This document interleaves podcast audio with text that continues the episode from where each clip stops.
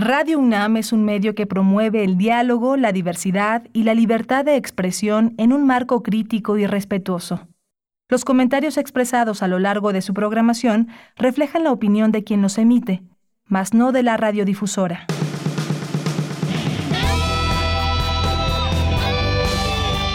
Prisma RU. Relatamos al mundo.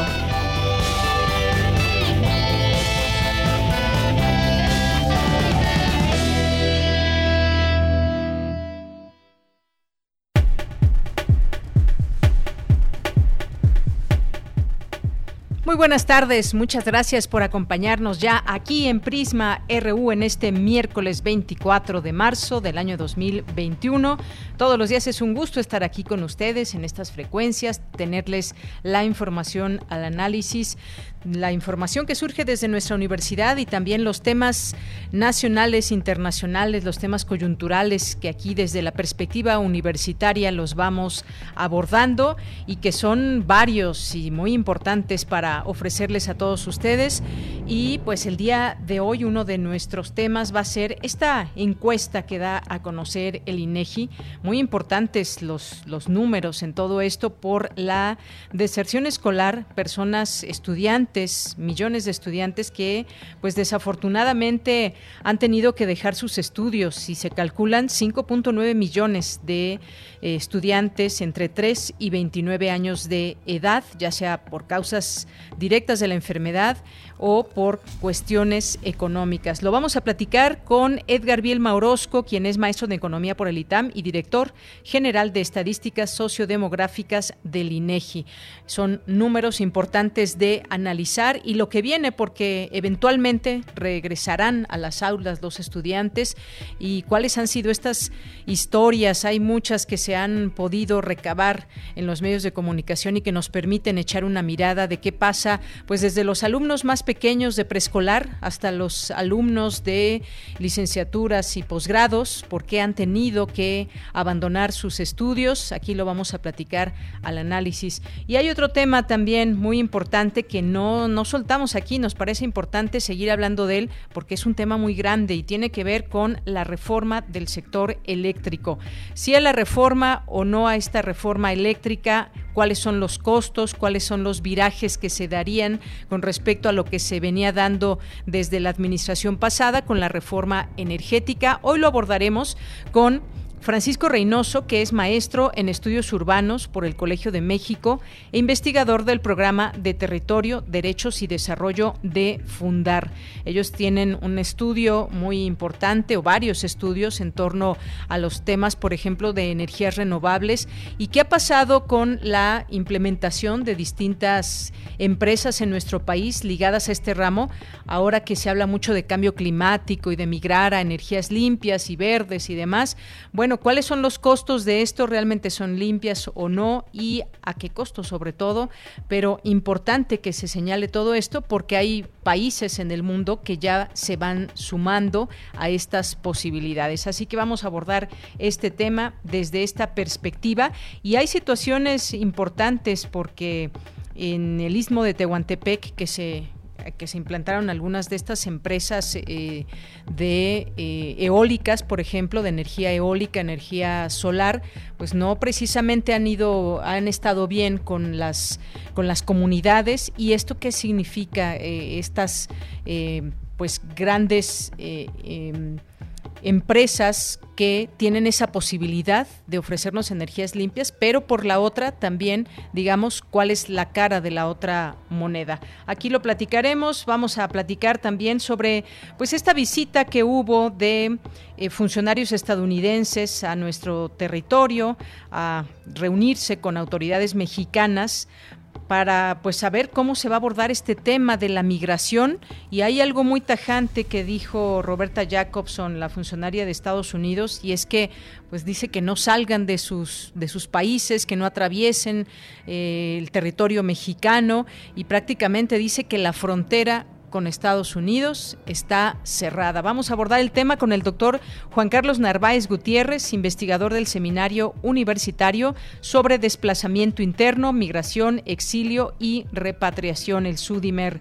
Y hoy tenemos nuestras secciones de los días miércoles, Sustenta con Daniel Olivares, tenemos Dulce Conciencia con Dulce García, la información nacional, internacional, cultural. Quédese con nosotros en este día y no se olvide de participar en nuestras redes sociales, @PrismaRU en Twitter, PrismaRU en Facebook.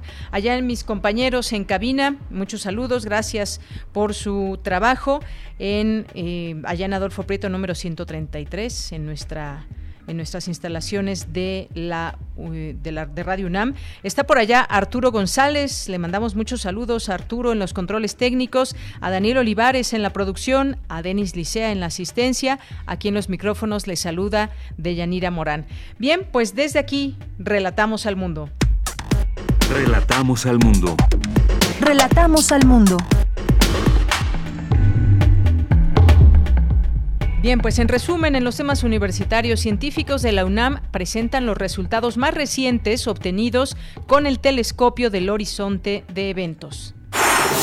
Le platicaremos todos los detalles y reflexionan en foro cómo Internet puede informarnos, pero también desinformarnos. En temas nacionales, el presidente Andrés Manuel López Obrador adelantó que será este fin de semana o el lunes cuando lleguen las 2.700.000 dosis de vacuna AstraZeneca que enviará Estados Unidos. El secretario de Salud de Guanajuato, Daniel Alberto Díaz Martínez, informó que fue detectado el primer caso en la entidad de cepa británica de COVID-19 y que suele ser más contagiosa que el virus normal. Las alcaldías de Tlalpan y Coyoacán de la Ciudad de México iniciaron hoy la vacunación contra COVID-19 para los adultos mayores. Este miércoles serán vacunados las personas cuyo apellido inicie con las letras A y B. Y que bueno, aquí nos han llegado algunos comentarios, sería bueno, pues si alguna autoridad puede dar respuesta a esto, cómo se van eligiendo las alcaldías, los sitios, los municipios. Se ha hablado también de municipios conurbados y aquí en la Ciudad de México pues había una tendencia de que se iban vacunando primero las alcaldías con menor población de adultos mayores hacia las que más, pero bueno, en esa parte pues se saltaron algunas alcaldías, no sabemos exactamente qué criterios se toman en cuenta, qué bueno que a todos les llegue y en su momento hay que tener paciencia, pero sería importante también transparentar este proceso.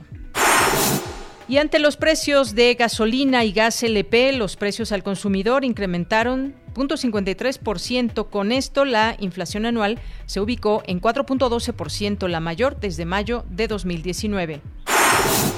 La Comisión Nacional Forestal reportó que hasta el momento hay 52 incendios forestales activos en el país, 15 casos más que ayer. Los incendios se encuentran ubicados en 17 estados, abarcando el daño en una superficie preliminar de más de 11.000 hectáreas.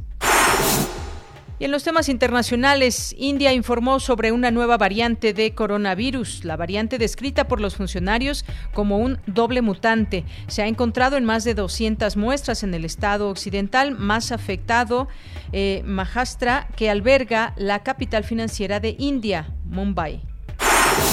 La Policía Nacional Española detuvo a Ayman Advi, máximo responsable del Islam en ese país y presidente de la Comisión Islámica de España, en el marco de una operación antiterrorista.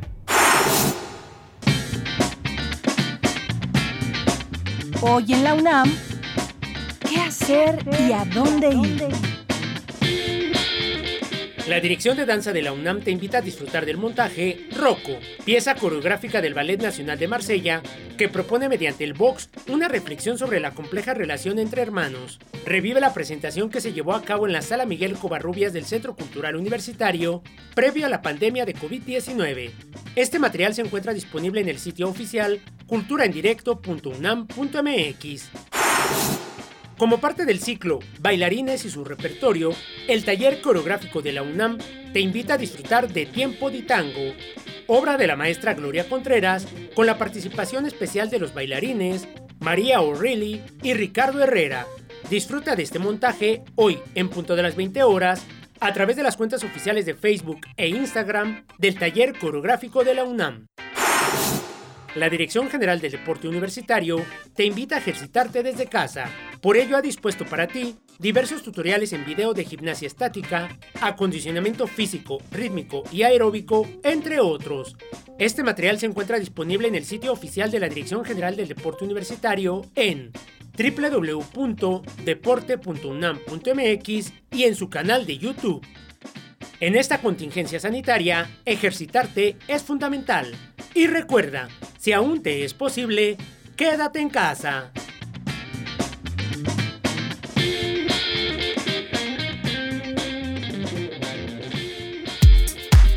Prisma RU.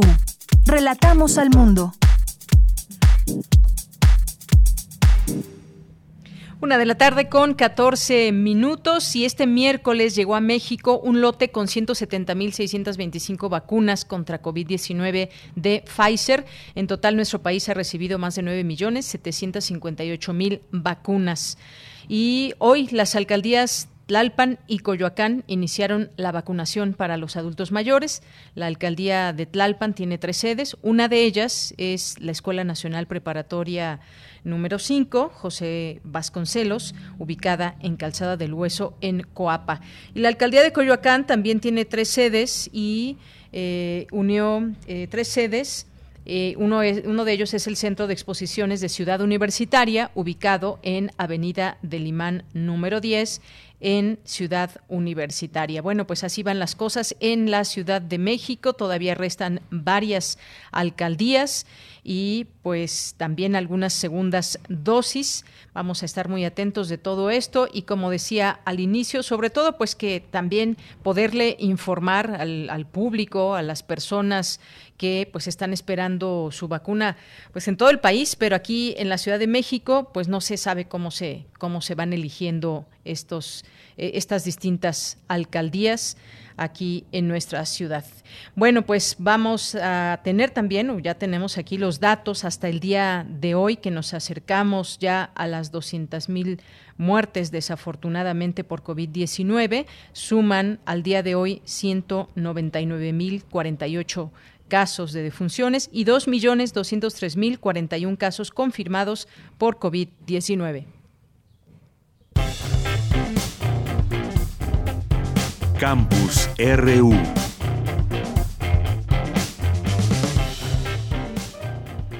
Bien, y en nuestro campus universitario, en relación con la falta de pago oportuno, pagos extemporáneos y adeudos que se tiene con algunos miembros del personal académico de asignatura y ayudantes de profesor, la UNAM informa lo siguiente en distintos puntos. El primero, la Universidad Nacional ha pagado en tiempo y forma a más del 98% de sus académicos de un universo superior a los 40,000 profesores que laboran en la institución. 2. La lamentable situación que se ha presentado con el personal académico que no ha cobrado la integridad de sus salarios a raíz de dificultades administrativas causadas por el confinamiento se circunscribe en su mayor parte al profesorado de asignatura y ayudantes de profesor de la Facultad de Ciencias y en menor grado al personal de otros 7 planteles. 3. En la gran mayoría de las facultades y escuelas, las clases a distancia se han llevado a cabo con normalidad, tal y como ha ocurrido durante el último año, desde que la pandemia obligó a nuestra comunidad a resguardarse en sus casas. La universidad ha sido respetuosa de las decisiones de algunas entidades, donde profesores y alumnos han optado por suspender actividades. Y 4, las Secretarías General y Administrativa de la Universidad, conjuntamente con los y las directoras de las facultades involucradas, trabajan con toda intensidad para resolver lo antes posible esta situación que afecta a nuestro personal y que mucho nos preocupa. Es lo que dice hoy la UNAM ante esta situación de que hay en algunas facultades de nuestra universidad. Y continuamos con la información universitaria, porque científicos presentan los resultados obtenidos del telescopio del Horizonte de Eventos. Nos tiene la información Cristina Godínez. Cuéntanos, Cristina, buenas tardes. Buenas tardes, Deyanira. Un saludo para ti y para el auditorio de Prisma RU. El Horizonte de Eventos, EHT por sus siglas en inglés, es una colaboración internacional que reúne a científicos de diversos países y varios radiotelescopios que funcionan como un gran telescopio virtual. Y el día de hoy publicaron los resultados del descubrimiento y mapeo de campos magnéticos muy cerca del horizonte del agujero negro que está en el centro de la galaxia M87. Loren Luinar, del Instituto de Radioastronomía y Astrofísica de la UNAM, miembro de la colaboración del EHT, habló de la importancia de los resultados. Pues es importante porque la meta de la colaboración finalmente, además de hacer imágenes de agujeros negros, es poner a prueba la teoría de la relatividad general de Einstein. Pero el problema es que cuando observamos este tipo de objetos, estos agujeros negros, lo que vemos, digamos, combina los efectos de la relatividad, que es lo que quisiéramos poner a prueba, pero también los efectos del gas que está presente en el entorno de los agujeros negros, y sin el cual no podríamos decir nada. Si no hubiera este gas, pues no veríamos nada. De tal forma que es muy importante entender el efecto del gas para poder aislar, digamos, los efectos de la relatividad general y así poner a prueba la teoría. Entonces, este resultado que publicamos hoy es un resultado muy importante en ese sentido. Permite caracterizar mucho mejor el gas que hay en el entorno de M87. Cecilia Escamilla Rivera, investigadora del Instituto de Ciencias Nucleares y también miembro de la colaboración del EHT, expresó que se trata de un resultado de gran relevancia. Con este resultado de vanguardia que nos provee un análisis polarimétrico de nuestras imágenes, podríamos dar los primeros pasos para unas fuertes pruebas de precisión para la misma relatividad general en el régimen de campo fuerte. Entonces, esto seguramente va a traer muchísimos resultados en el futuro, muchísimas pruebas a una teoría realmente fundamental, nuestra columna vertebral para nosotros los físicos, y que seguramente muchos de nuestros colegas a nivel internacional se encontrarán muy, muy emocionados con la finalidad de compartirlos en un futuro cercano, ya como una prueba establecida de precisión para efectos de posar una vez más la firmeza de esta maravillosa teoría que es conocida como la relatividad general. Por su parte, William Lee Alardín, coordinador de la investigación científica, comentó que lo presentado es la segunda aproximación a lo que ocurre cerca de los agujeros negros. Y cómo nos permite entender a mayor detalle lo que está pasando con el gas que finalmente brilla, emite esta luz y nos llega hasta la Tierra y podemos entender un poquito mejor. La polarización tiene un origen relativamente sencillo en términos de la radiación. La usamos todos los días en lentes polarizados para quitar parte de lo que nos reflejan las superficies de la luz del sol y tiene muchísimas aplicaciones. Es un pedacito más de información de la luz que es más que simplemente el brillo y el color. Es cómo está vibrando la radiación electromagnética. Finalmente, Luis Alberto Zapata González, director del Instituto de Radioastronomía y Astrofísica, consideró que en estos tiempos se están probando teorías como la de la relatividad. Es que realmente nosotros en esta época estamos viviendo una edad de oro en la astronomía y en la astrofísica. Realmente esta época de oro pues nos está permitiendo ahora pues probar mucho las teorías que hace ya pues varias décadas pues genios como Albert Einstein pues propusieron, los pensaron y estuvieron analizando, pero no tuvieron la oportunidad de probarlas, ¿no? Y creo que ahora, con las herramientas y la tecnología, pues nos ha permitido realmente empezar a probar estas teorías. Deyanira, este es mi reporte. Buenas tardes.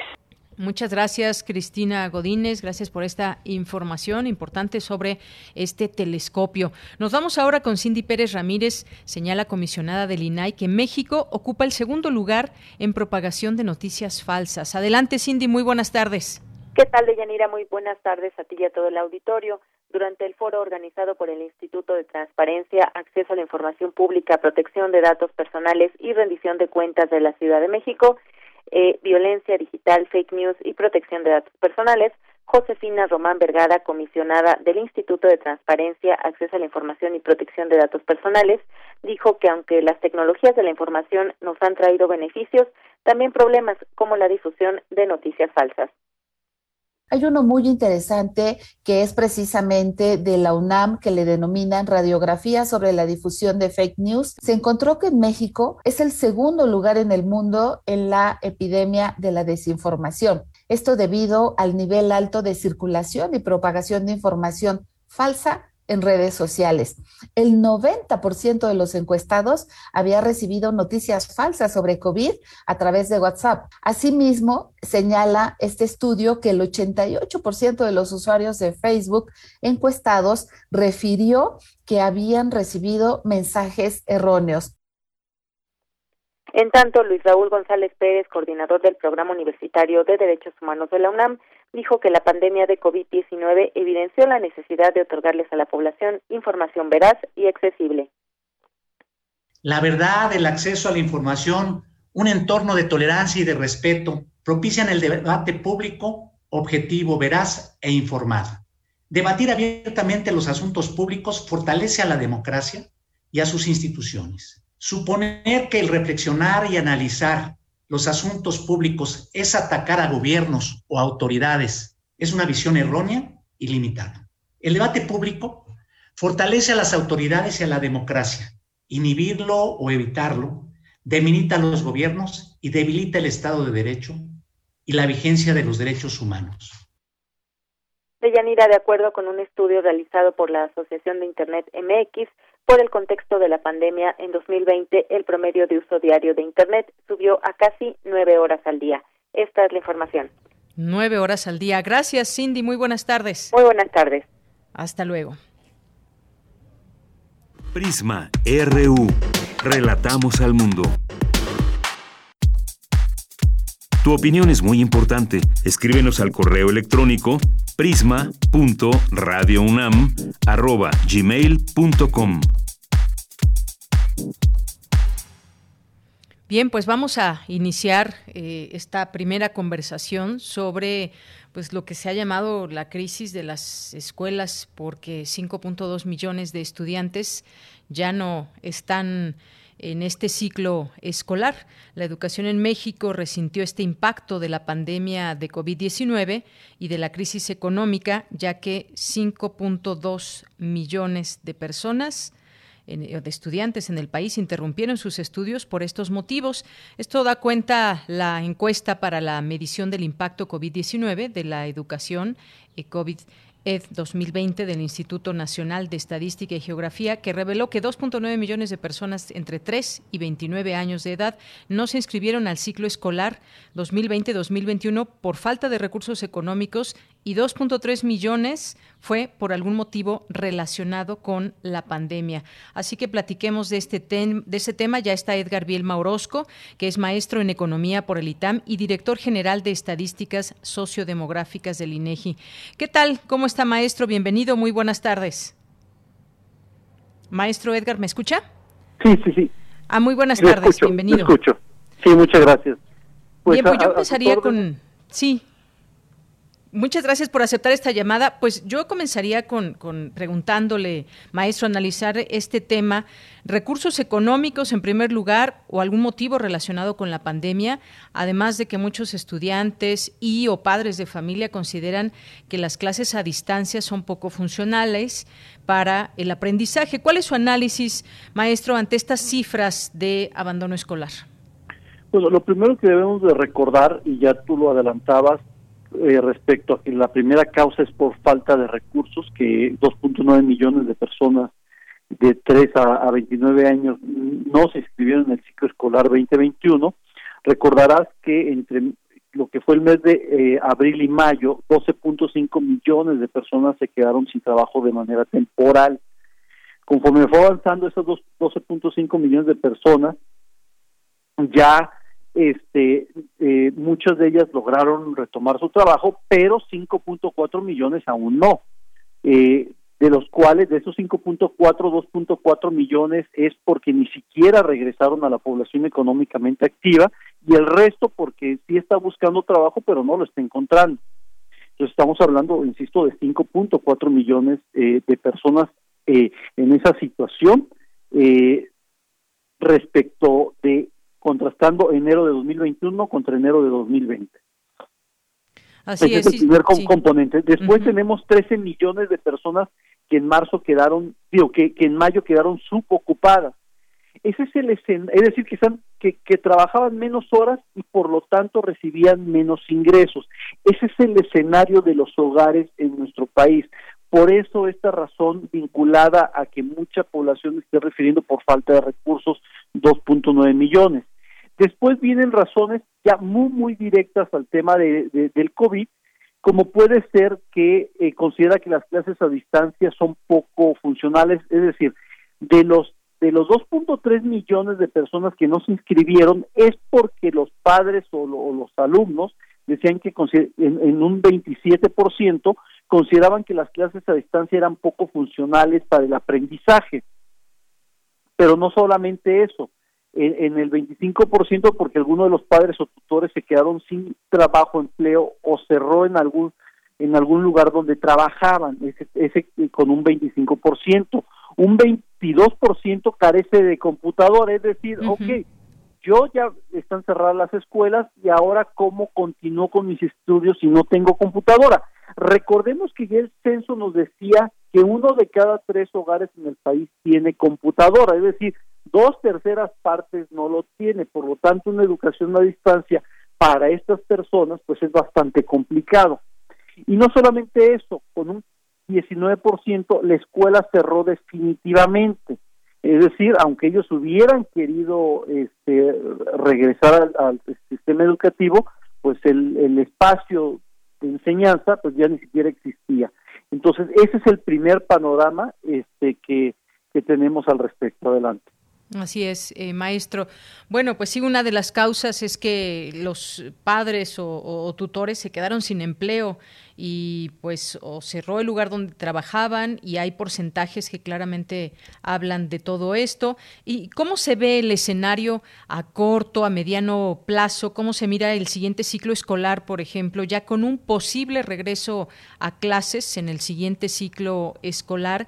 La gran pregunta quizás sería ¿cómo se podrá regresar a la normalidad eventualmente, porque cada hogar es una historia, distintos medios han dado a conocer qué pasa al interior de los hogares, como el hecho de que algún miembro de la familia se quede sin trabajo o los dos. Esto implica que pues los estudiantes que están en edad de trabajar pues hayan abandonado sus estudios, y en el caso, por ejemplo, de los estudiantes más pequeños, por ejemplo de preescolar, pues a veces es difícil estar con ellos, requieren todavía mucha atención, y esto no le es posible a todos los padres o quienes estén al cuidado de los niños. ¿Cuál es ese escenario que veríamos en un próximo regreso a clases presenciales, maestro? Bueno, creo que acaba de comentar un tema que es fundamental, esta última parte, de padres que les representa un reto darle seguimiento a la educación de sus hijos. Recordarás que en nuestro país tenemos una educación promedio, años promedio de estudio de 9.7 años, es decir, con dificultad terminamos la secundaria. Y eso fue en una transición de los últimos 20 años. ¿Qué significa? Que, por ejemplo, en el caso de los padres que apoyan a sus hijos en preescolar, el 84% de las mamás realiza esa actividad contra el 5.9% de los papás. Eso, si uno lo analiza, hay un 10% de niños que no reciben ningún apoyo en preescolar. En el caso de la primaria es el 77% que la mamá los apoya contra el casi 8% que el papá lo apoya. Y en la secundaria el 60% contra el 10%. Es decir, que a veces los propios padres dicen, yo no tengo la capacidad educativa, y lo ratifican en las respuestas de desventajas, que también nos dice que la falta de capacidad técnica o habilidades pedagógicas, casi 1 de cada 4 personas están refiriendo eso, que sus padres no tienen las capacidades técnicas y habilidades pedagógicas. Uh-huh. Entonces, todo ese escenario hace que, sin duda, las clases a distancia sean complejas. Por otro lado, esos mismos padres, el 56% dicen que una de las ventajas es que no se pone en riesgo la salud de los alumnos, se mantienen seguros en casa. Entonces, están en un fuerte, no sé si sea ese tremendo dilema. Por un lado, una abrumadora mayoría dice, sí, mi hijo está seguro en casa, pero, por cierto, no están aprendiendo, porque dice el 58% dice que o no se aprende o se aprende menos de manera presencial, y a su vez tampoco tengo las habilidades para enseñarle a mi hijo o a mi hija. Esa es la complejidad, pero no solamente eso, como usted comenta, a futuro, pues mucho va a depender precisamente del avance en vacunación y cómo verdaderamente estos alumnos vayan a regresar, porque nos encontramos ante un escenario muy complejo, una población joven que, a diferencia de la última pandemia severa, la de principios del siglo XX, donde paradójicamente afectó más a los jóvenes que a los adultos, los que más se murieron fueron los jóvenes. En la pandemia del siglo XXI fue al contrario, los que más están falleciendo son los adultos. Pero a su vez, si fallecen esos adultos, se quedan esa vivienda sin ingreso, y aunque pueda regresar ese niño, está el riesgo del adulto que si se infecta y fallece, pues ese niño no va a tener ingresos en el largo plazo para regresar a la escuela. Entonces es una paradoja ahí muy, muy compleja para las autoridades, sin duda, de cuál va a ser la resolución final. Adelante. Así es, maestro. Como usted bien dice, es un escenario complejo porque cada quien está resolviendo su propia situación y son situaciones muy diversas. Hay un dato que se da a conocer también de esta encuesta, o varios datos, que los hombres fueron los más afectados, con 2.8 millones que suspendieron sus estudios, 1.5 millones por falta de recursos, 1.3 millones por la pandemia. En el caso de las mujeres, 2.5 millones, 1.4 por falta de recursos y 1.1 millones por COVID-19. Y bueno, pues no se diga el escenario, por ejemplo, en la parte económica también de las escuelas privadas, que muchas han tenido graves pérdidas económicas, muchas han tenido que cerrar, sobre todo a nivel preescolar. Otras tantas han logrado continuar con todo y la mayoría de sus alumnos, aunque también han tenido porcentajes donde pues los alumnos se han retirado, han optado por escuelas públicas, pero seguramente veremos aún más una migración de alumnos a escuelas públicas en el siguiente ciclo escolar, y es un reto que tendrá que enfrentar también el sistema público, porque se incrementarán el número de alumnos en las aulas, se incrementará pues la atención que se requiere para todos y sobre todo pues de nueva cuenta unificar esos conocimientos, porque pues no todos están teniendo la misma oportunidad de acceso a los programas de estudio de cada grado escolar. Pero vamos a ver esto cómo se da, porque pues sin duda es algo que estamos a la expectativa, pero es algo que también está impactando en lo económico de la mano con lo educativo, maestro.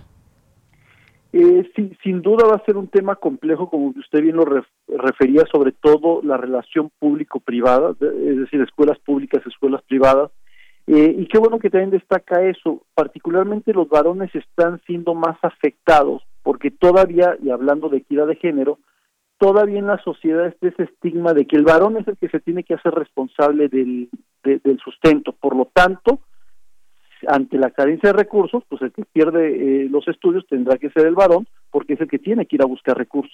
O sea, todavía existe ese estigma de esa naturaleza y se ve reflejado, por ejemplo, en que en el caso de las escuelas privadas, que fue en el caso de los varones los que más tuvieron que salirse, con 5.5%, más las cifras que ya hace un momento usted comentó, donde efectivamente ya en el gran total, los varones con una cifra de 2.8 millones y representando el 10.1% de la población, son los que no se están insertando a este actual ciclo escolar. Entonces, pues es ahí un círculo vicioso que también en el largo plazo pues puede generar serias dificultades para la inserción laboral de estos jóvenes, sobre todo para que sean jóvenes competitivos, ¿no? Que es lo que están demandando actualmente los mercados. Adelante. Bien, maestro, pues sí, nos quedan varias reflexiones porque no hay una medición que sea confiable hasta el momento, no sabemos incluso si la haya, de las afectaciones del aprendizaje. No se sabe exactamente qué están aprendiendo los alumnos o cómo se están desarrollando los programas en cada de cada grado escolar. Y bueno, por otra parte, pues está el cansancio también de alumnos y profesores, a veces estar en algunas escuelas pues les obligan a estar 7 horas diarias o 6 o 5 pegados a una computadora, algún dispositivo. Hay reglas también de las propias escuelas. Pues he tenido oportunidad de compartir estas, que me compartan mucha gente cómo se están organizando con sus hijos, por ejemplo, y a veces es difícil entre que se va a internet, entre que no se logra pues captar la atención de todos los alumnos, y esto pues genera una serie de situaciones, tanto de los alumnos como de los profesores. Ha provocado esto también una deserción, mala calidad de la educación durante estos meses, y lo que viene pues no será fácil en ese sentido, así que pues habrá que tener un esfuerzo que venga desde las autoridades encargadas de la educación. La SEP jugará un papel muy importante, y también quizás pues las posibilidades de la reinserción económica también para muchas familias que simplemente no pueden estar o pagando la escuela de sus hijos, o simplemente pues tienen que salir a trabajar los estudiantes. Digamos que a mediano y largo plazo, ¿quiénes tendrían que ser los partícipes de todo esto? Y si hay, pues ya en lo que usted ve, declaraciones de funcionarios, organización entre… por ejemplo, entre la Secretaría de Educación Pública, la Secretaría de Salud, ¿qué es lo que ve para los próximos meses o el próximo año escolar, maestro?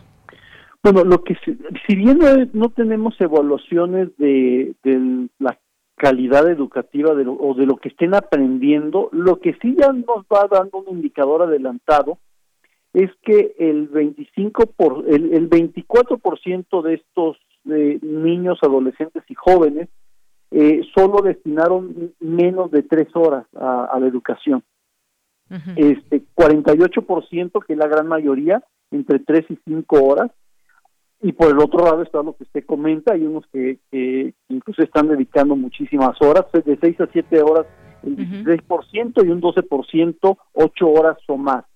Ese escenario es muy complejo porque nos está hablando de niños y adolescentes y jóvenes que por un lado reciben una gran cantidad de información, con eso de 8 horas y más, y en el otro extremo tenemos a esta población joven que casi no está recibiendo o no está realizando y dedicando horas de estudio a sus actividades escolares, ¿no?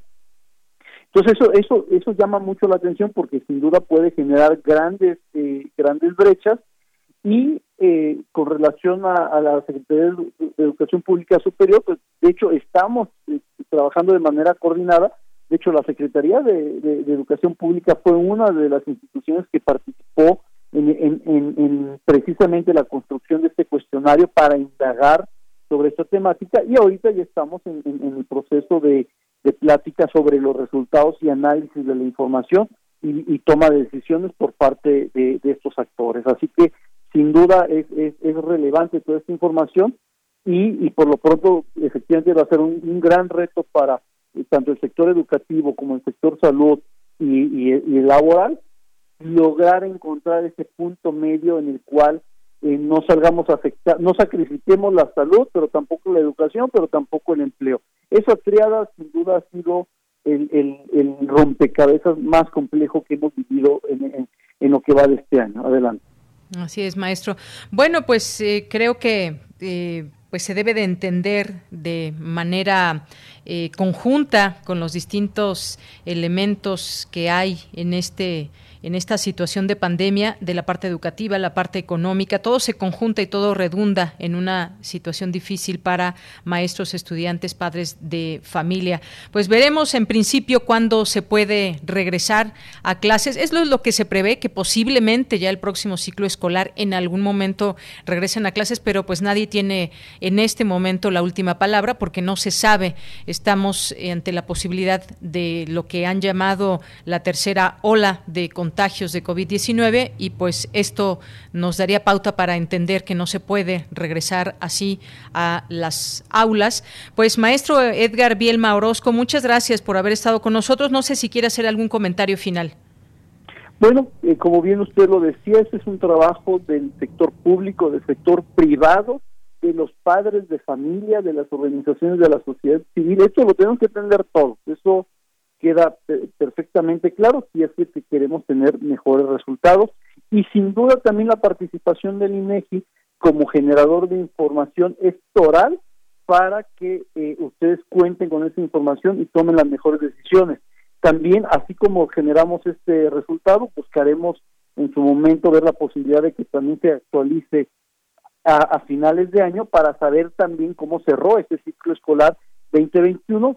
Con esta encuesta se sabe cómo terminó el ciclo escolar 19-20 y cómo inició el 2021, pero la intención es que también podamos verificar cómo cierra este ciclo escolar y cómo iniciaría el nuevo 21-22. Así que pues quedamos a sus órdenes y los mantendremos informados. Un fuerte abrazo.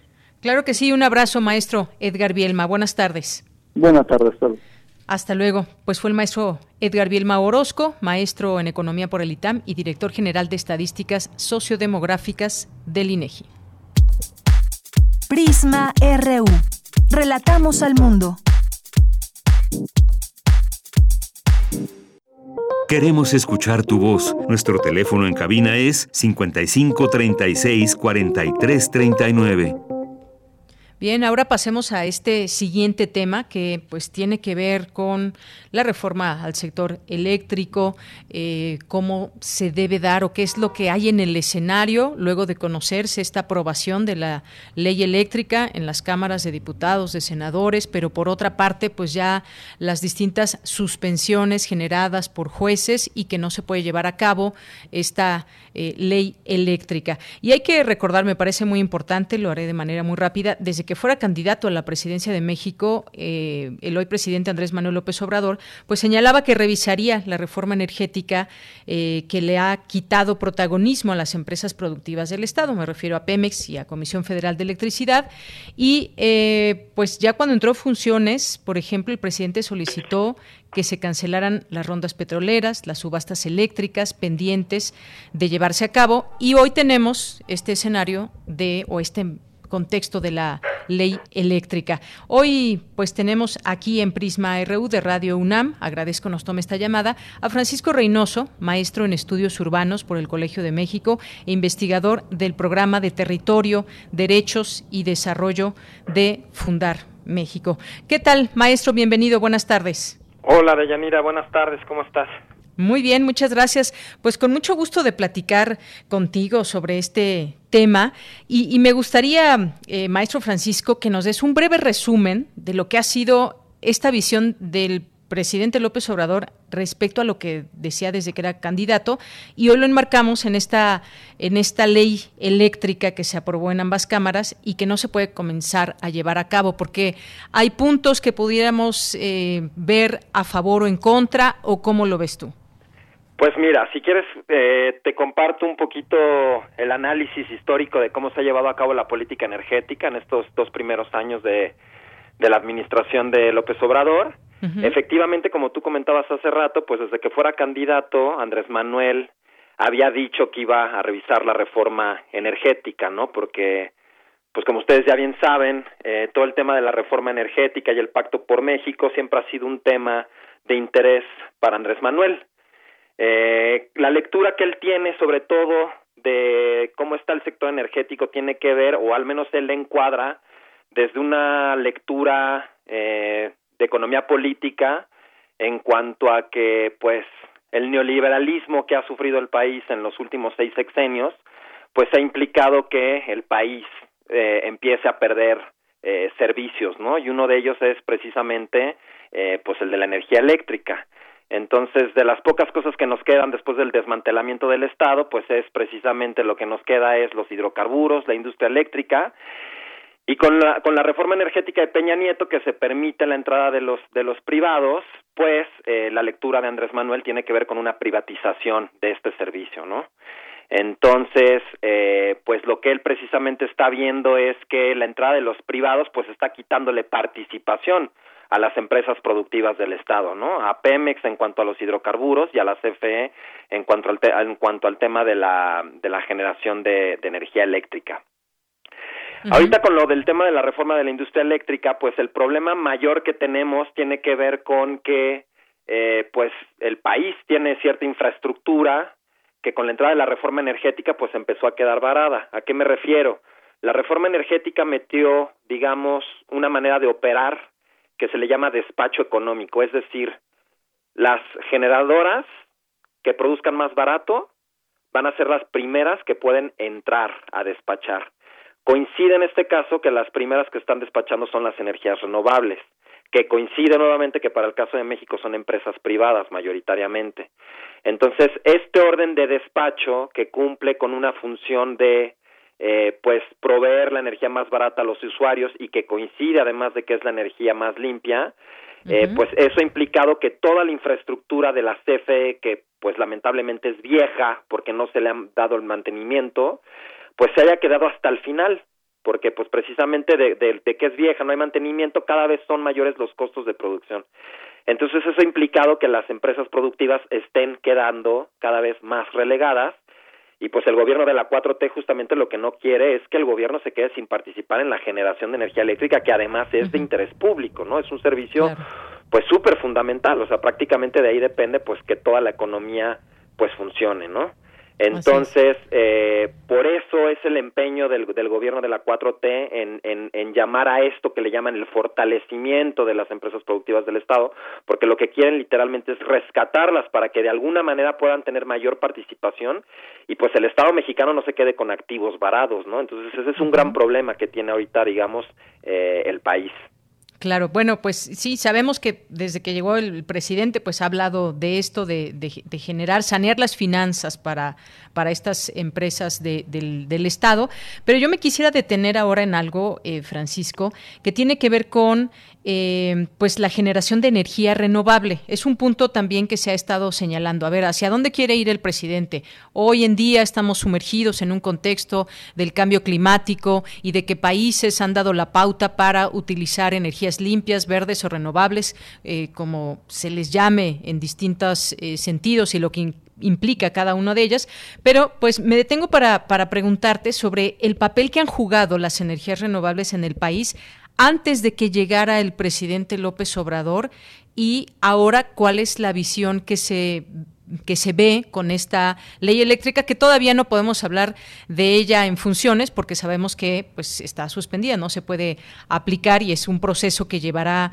su tiempo. Y me detengo porque justamente Fundar ha pues señalado o ha coincidido en que es fundamental que el Estado recupere el control del sector y detenga la ola privatizadora de las renovables. Y entonces, pues platícanos qué hay con esas empresas que han estado en México, cómo podemos calificar su trabajo aquí en nuestro país. Pues mira, precisamente aquí es donde se cruza el trabajo ya específico de Fundar. Fundar es una organización de la sociedad civil que se dedica a la protección de los derechos humanos. Entonces, nosotros lo que hemos visto es que pues precisamente todas las empresas transnacionales, son empresas muy grandes, seguramente tu auditorio ya lo ha escuchado en constantes mañaneras, donde Andrés Manuel pues ataca constantemente a las empresas españolas, por ejemplo. Pues nosotros lo que hemos visto es que pues de cierta manera en contubernio, ¿no?, con el gobierno, pues estas grandes empresas han logrado permisos fuera de tiempos y esto ha implicado violaciones a los derechos humanos. Me refiero simplemente a algo tan sencillo como recibir, por ejemplo, permisos para la generación de energía eléctrica, ¿no? Uh-huh. Sin antes haber hecho a cabo, por ejemplo, un proceso de consulta previa, libre e informada. ¿Esto qué significa?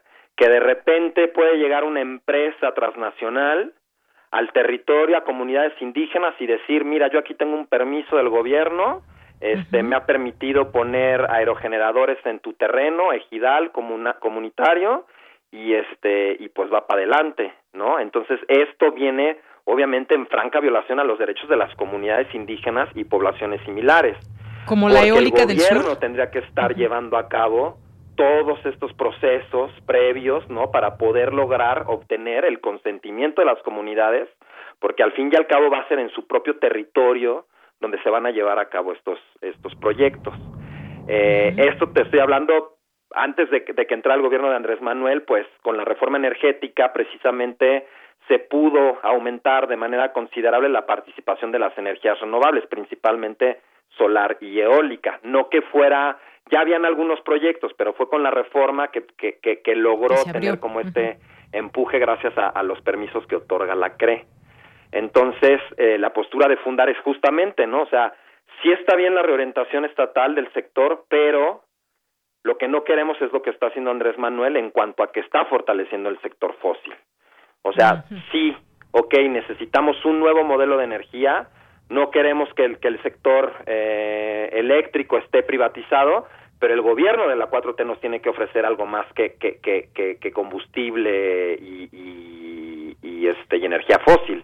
Y eso no lo estamos viendo. Por ejemplo, el plan de negocios de la CFE no contempla un solo proyecto de energía renovable. Y entonces ese es el cuestionamiento que estamos haciendo. O sea, sí, que se reoriente, pero danos algo más, ¿no? O sea, asegura la verdadera soberanía. Andrés Manuel, que tanto le interesa la soberanía energética, nosotros precisamente lo que argumentamos es que la soberanía energética nunca va a ser fósil, porque es un recurso finito.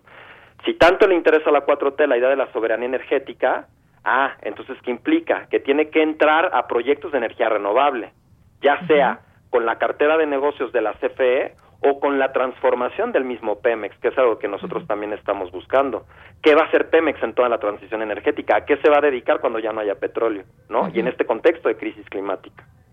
Oye, Francisco, con todo esto que nos explicas, pues bueno, nos va quedando más claro todo esto y pues tiene un gran reto ante sí, en todo caso, la 4T con respecto a este tema de lo que implicará esta ley eléctrica.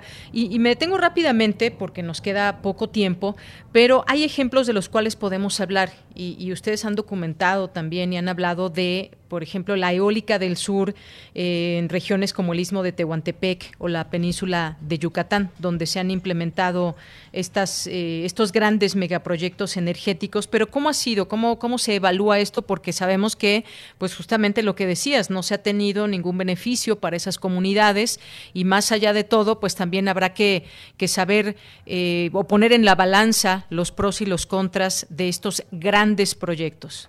Pues mira, si no te molesta, te puedo dar un caso más actual. A ver, ¿no? Sí, por adelante. Por ejemplo, el del proyecto de la presa, se llama PHP1, Proyecto Hidropuebla 1, que es un proceso que estamos acompañando desde Fundar a las comunidades totonacas de la Sierra Norte de Puebla. Ahí lo que nos dimos cuenta, por ejemplo, es que el gobierno otorgó un permiso a Walmart para que de manera literal se apropiara del río de las comunidades para hacer una presa que va a generar energía eléctrica gracias a un permiso de la CRE, pero que esa energía eléctrica solo va a ser para consumo privado. Es decir, va Walmart al territorio, a la Sierra Norte de Puebla, de alguna manera pone una cortina en el río que utilizan y del cual viven las comunidades, ya sea porque pescan, porque nadan, porque lavan, porque hacen rituales alrededor del agua. Llega Walmart, pone una presa y la energía que se produzca solo va a ser para ellos. Y ese es un permiso que les da el gobierno. Y la comunidad ahí no estuvo involucrada. Hubo una simulación de consulta en 2015, pero el permiso se había otorgado en 2009. Y a raíz de ese permiso que se otorga en 2009, pues entonces la empresa pues sí acumula los siguientes permisos, ¿no? Por ejemplo, a nivel local, a nivel municipal, logró que se le otorgaran los permisos de cambio de uso de suelo, de construcción, de removimiento de tierras, y así, ¿no? Se van acumulando. Entonces, pues claro, cuando llega la consulta, ya hay todo un trabajo previo, ¿no? Y todo un proceso de cabildeo de la empresa con los diferentes niveles de gobierno, en el cual pues se va palabrando y pues se va haciendo, digamos, va creciendo la voz de que ahí viene un proyecto, ¿no? Y de alguna manera, pues en las comunidades, pues se puede llegar a normalizar, pero ¿qué pasa? Pues que hay personas adentro de las comunidades que pues obviamente no están de acuerdo. Entonces este tipo de proyectos, lo que nosotros hemos identificado es que al final acaban dividiendo a las comunidades, porque obviamente muchas personas sí lo quieren porque saben que pueden tener de ahí una tajada, pero otras personas no lo quieren, ¿no? Entonces ese es como el tipo de proyectos que nosotros hemos visto que pues cuáles son las consecuencias, ¿no? Las violaciones a los derechos de las personas que viven en las comunidades. Claro. En este caso nos dices, la empresa beneficiada es Walmart. Ahí es Walmart y todas sus como empresas filiales, Waldo, Suburbia, pero es para uso privado. Y este es un permiso de autoabastecimiento, que son precisamente los permisos a los cuales Andrés Manuel pues quiere revisar, porque sabe que además se ha generado como un mercado ahí alterno al sistema eléctrico nacional, porque hay muchos niveles, digamos que en la generación eléctrica, pues sí, está el gobierno, pero también están los productores independientes de energía, están las subastas, entonces hay como diferentes maneras de ser productor privado de energía. Y entonces Andrés Manuel lo que quiere revisar realmente son los de autoabastecimiento, pero digamos que por ahora pues está agarrando parejo, ¿no? Y entonces está pasando lo que tú comentaste al principio, o sea que pues muchas empresas pues están buscando los mecanismos jurídicos para poderse defender. Claro. Pues mucho que está en juego con todo esto, mucho en juego, mucho dinero también, mucho que pensar en el tema del medio ambiente y cómo subirnos también a ese tren de las energías renovables. Mencionabas tú ahorita Walmart, pero también en otros casos se han beneficiado otras empresas también como Coca-Cola, por ejemplo. Exactamente. Bueno, pues se nos ha acabado el tiempo, maestro Francisco. Yo creo que se queda la posibilidad de que en otro momento podamos seguir platicando de este tema, que me parece muy importante que podamos comprender en conjunto, porque muchas veces queremos ver las cosas en blanco y negro y no es así. Tenemos que ver pues qué es lo que se pretende desde el gobierno, que escuchar también a los involucrados que están diciendo no a la ley eléctrica, a esos particulares, pero sobre todo también voces de distintos especialistas en torno a qué es lo que debería de venir para los siguientes años en el tema de energético. Pues muchísimas gracias por estar con nosotros. A ti, Deyanira. Un abrazo, Francisco. Hasta Igualmente. Luego. Igualmente. Bueno, pues nos despedimos y ojalá que podamos seguir platicando en otro momento con Francisco Reynoso, maestro en estudios urbanos por el Colegio de México e investigador del programa de Territorio, Derechos y Desarrollo de Fundar. Ahí podemos consultar también la información en el Twitter de Fundar, @FundarMéxico, y seguir platicando de estos temas que, pues sobre todo, que nos abran la posibilidad de entender y de ese conocimiento que hay y que está en juego en nuestro país de un tema enorme como es el de la electricidad. Son las 12 en punto, nos vamos al corte, regresamos a la segunda hora de Prisma RU. Prisma RU, relatamos al mundo.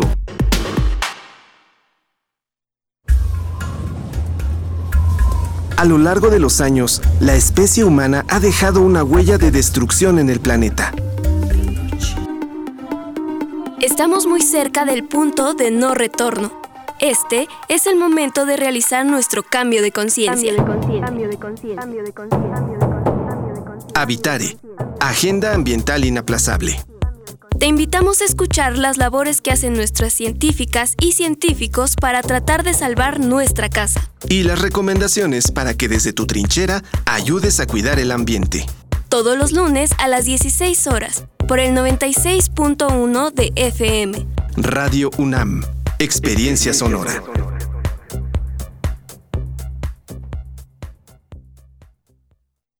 ¿De qué estás hecho, México? Recuerda la fuerza de la gente que te fundó. En ti está el espíritu de la lucha, no por elección, sino por consecuencia. No elegimos ser guerreros. La adversidad nos hizo herederos de mujeres guerreras, de filósofos, ingenieros y emprendedores. En nosotros no cabe la derrota. Hoy más que nunca, México, recuerda de qué estás hecho. Fuerza por México. Hugo Eric Flores Cervantes, presidente nacional del PES.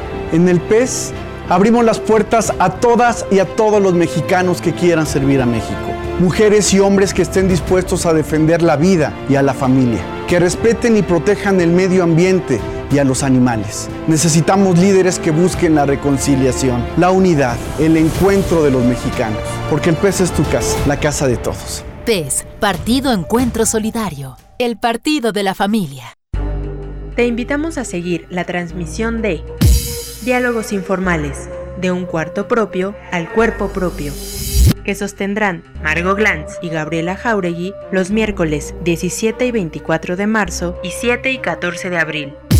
A las 17:30 horas a través del canal de YouTube de culturaendirecto.unam. Más información en grandesmaestros.unam.mx o escríbenos a grandesmaestros@unam.mx. No te lo pierdas.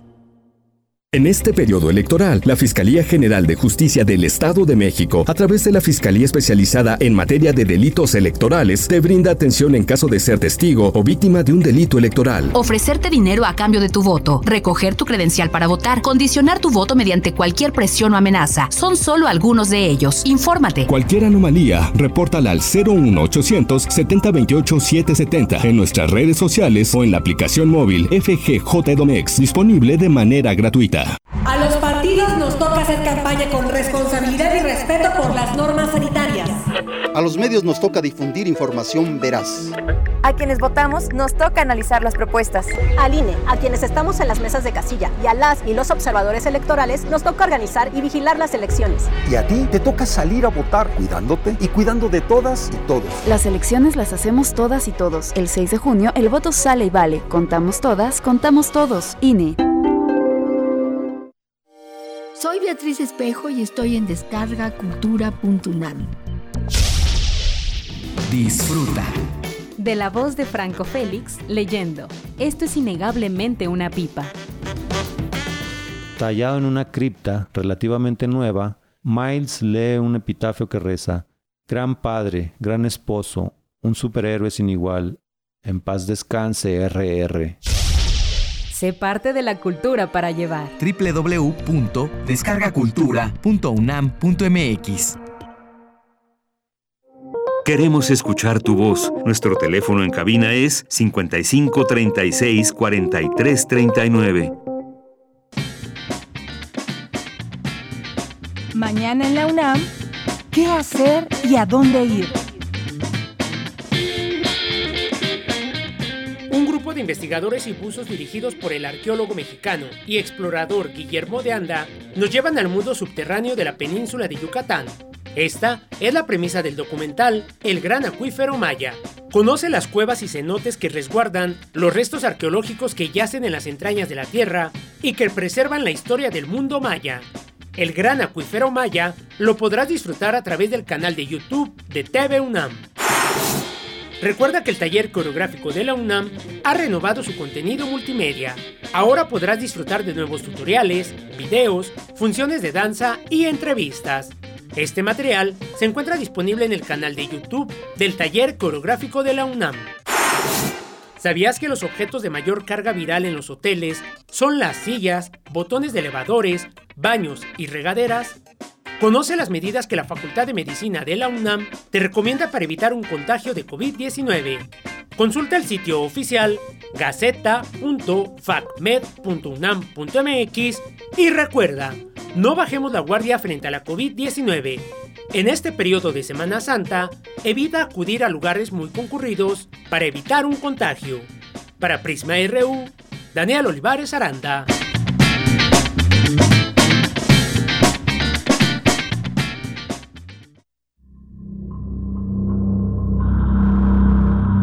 Ecos de una desaparición. Algo le falta. Ella lo provocó. ¿Por qué andaba sola?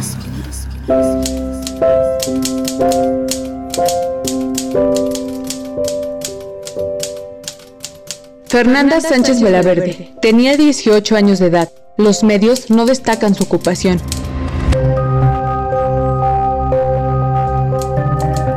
Fue encontrada muerta con signos de tortura el 4 de enero del 2014 en el Estado de México. El caso sigue sin resolución porque intentaron confundirlo con un suicidio.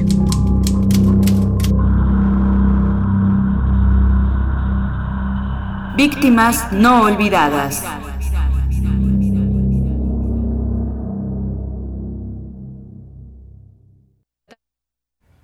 2:07 p.m.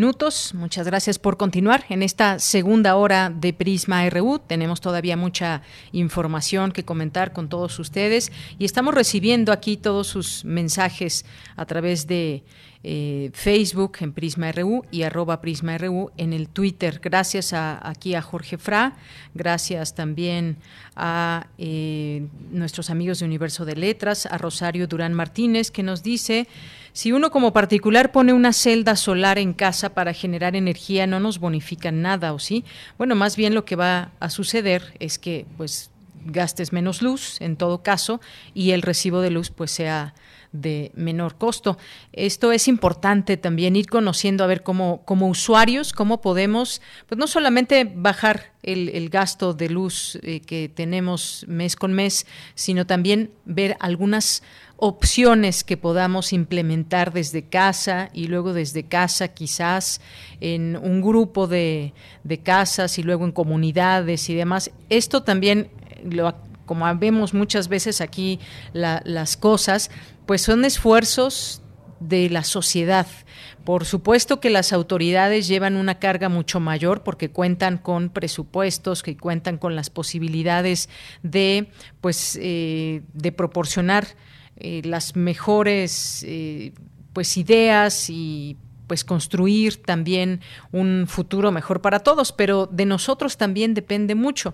Lo hemos visto ahora con el tema de COVID-19, si nosotros ponemos nuestro grano de arena, que se puede convertir en millones de granos de arena, pues podemos frenar contagios, así como todo el mundo, pero así como todo el mundo también vemos que pues a veces hay que hacer obligatorias las cosas para que nos sumemos a las distintas acciones. Así que, pues gracias, Rosario. Sí, efectivamente hay incluso distintos proyectos que se ofrecen a los usuarios para que puedan tener la posibilidad de ahorrar luz. Muchas gracias. César Soto nos dice: mi experiencia adicional como docente en nivel universitario y otros grados, los alumnos han logrado permanecer estudiando y trabajando para pagar sus estudios, aún ante el cierre de planteles en otras localidades del país, clases en línea. Sí, hablábamos de estos millones que han dejado sus estudios, pero sí, la gran mayoría ha tenido la posibilidad de continuar. Eso da mucho gusto, aunque pues es una cantidad considerable también de las personas que no lo pueden hacer, y hay que pues comprender también que se ha vuelto un problema grave económicamente hablando y en tema de educación también. Gracias, César. Andrés Mar nos dice: la educación se ve afectada debido a las consecuencias de la pandemia, pero aún cuando las facultades de la UNAM se van a paro. Gracias, Andrés Mar. Nos dice: la UNAM Química lo hizo y creo que no resuelve el problema central, solo nos perjudica el perder clases que ya no se van a reponer. Gracias por el comentario. También nos escribe Juan Jasso López, nos dice: buenas tardes, el entrevistado no está actualizado. Hoy dijo el presidente que Pemex solo explotará el petróleo necesario para consumo interno, no más que eso. El plan no contempla la sobreexplotación. Un tema importantísimo, Juan, que estaremos abordando aquí también en próximas emisiones. Rosario Durán también nos dice: con el combustóleo se puede hacer algo con él para que se pueda utilizar o modificar para que no sea contaminante. Andrea nos manda saludos sonoros. José Luis Sánchez nos dice: buena media semana. ¿Por qué tan escueta la información de las falta de pagos de los maestros de asignatura? Hay que profundizar en el tema, nos pregunta, entrevistar a funcionarios responsables en esta falla. Gracias, José Luis Sánchez. Bueno, pues aquí dimos a conocer también lo que está sucediendo y cómo ha tomado cartas en el asunto la UNAM, digamos, de manera... el comunicado oficial lo damos a conocer aquí, y pues evidentemente es una situación que se tiene que afrontar y se está afrontando. Muchas gracias. También por aquí nos escribe, ¿quién más? A ver, déjenme ver. Ana López Rosario, que también nos dice: para los adultos sí hay vacunas, pero para los niños no, así que ¿cómo le van a hacer?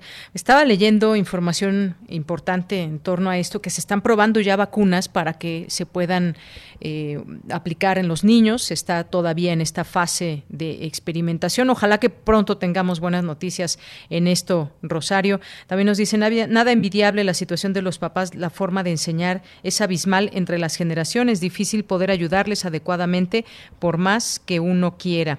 Es lo que nos dice Marco Fernández, también muchas gracias. Miguel Ángel G. Mirán, también muchas gracias. Sal Santino, que nos escribe también aquí en nuestras redes sociales, y a todos los que se vayan sumando los leemos, de verdad, siempre a todos con mucho gusto. Mario Navarrete también ya llegó aquí en esta red social, y Jorge nos dice: debemos de entender que este gobierno apenas está rescatando el sector energético y que más adelante vendrán las de medio ambiente, o sea que la corrupción de los conservadores permitió la casi privatización del sector energético y es con lo que se está luchando. Muchas gracias aquí por sus comentarios, y pues nos vamos ahora con la siguiente información de mi compañera Virginia Sánchez, porque los problemas de la ciudad, parte de la agenda nacional y de la UNAM. ¿Qué tal, Vicky? Buenas tardes, adelante. Hola, ¿qué tal, Deya? Muy buenas tardes a ti y al auditorio de Prisma RU. El Programa Universitario de Estudios sobre la Ciudad de la UNAM, el PUEC, ha logrado combinar lo mejor de la investigación que se lleva a cabo en las facultades, escuelas, institutos y centros de la Universidad Nacional para atender y resolver los diversos conflictos que existen en las urbes, principalmente en la Ciudad de México. Así lo señaló el secretario general de la UNAM, Leonardo Lomelí Vanegas, durante el primer Congreso de Estudios sobre la Ciudad, Recupera la Ciudad, organizado por el CUEC. Escuchémoslo.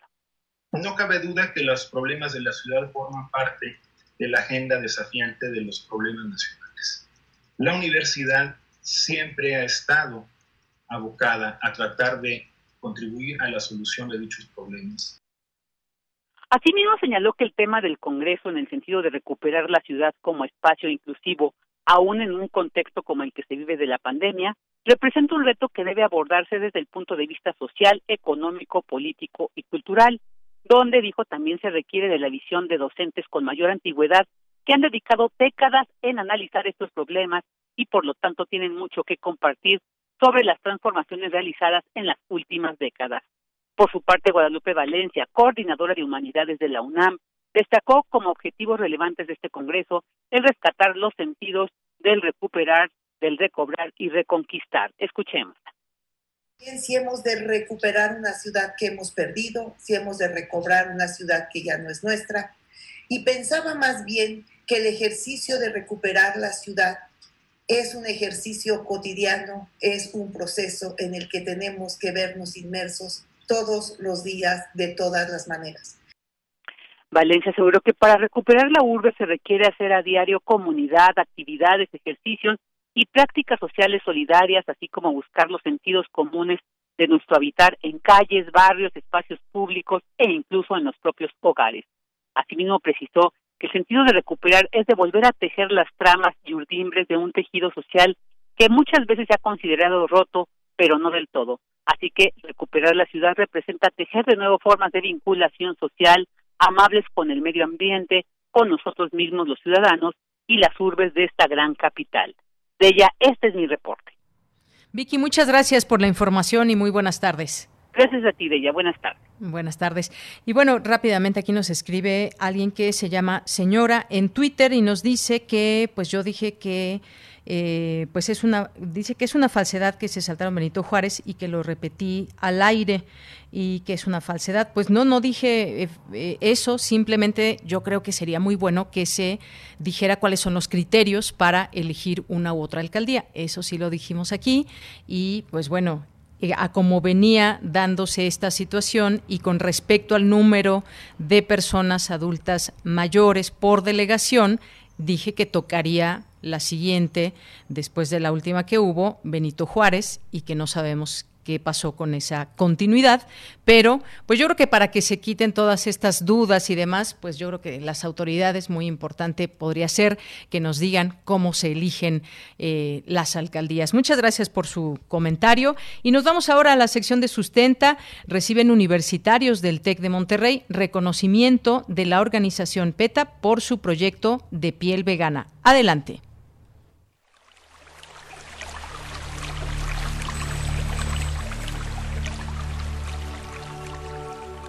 Sustenta. Innovación universitaria en pro del medio ambiente.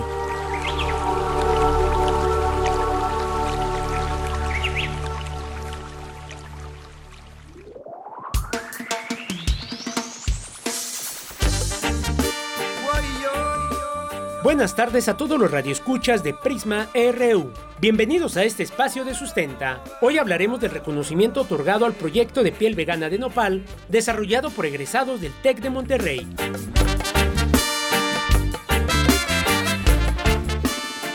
La moda es una de las industrias que más daño provoca al medio ambiente. La piel de los animales utilizada para diseñar diversos productos son procesadas con distintos químicos como amoníaco y peróxido de hidrógeno, componentes que ayudan a mantener en buen estado la piel. El proceso de extracción causa residuos de un promedio de 1,000 toneladas de fósforo solo en Estados Unidos, lo que termina por contaminar varios cuerpos de agua.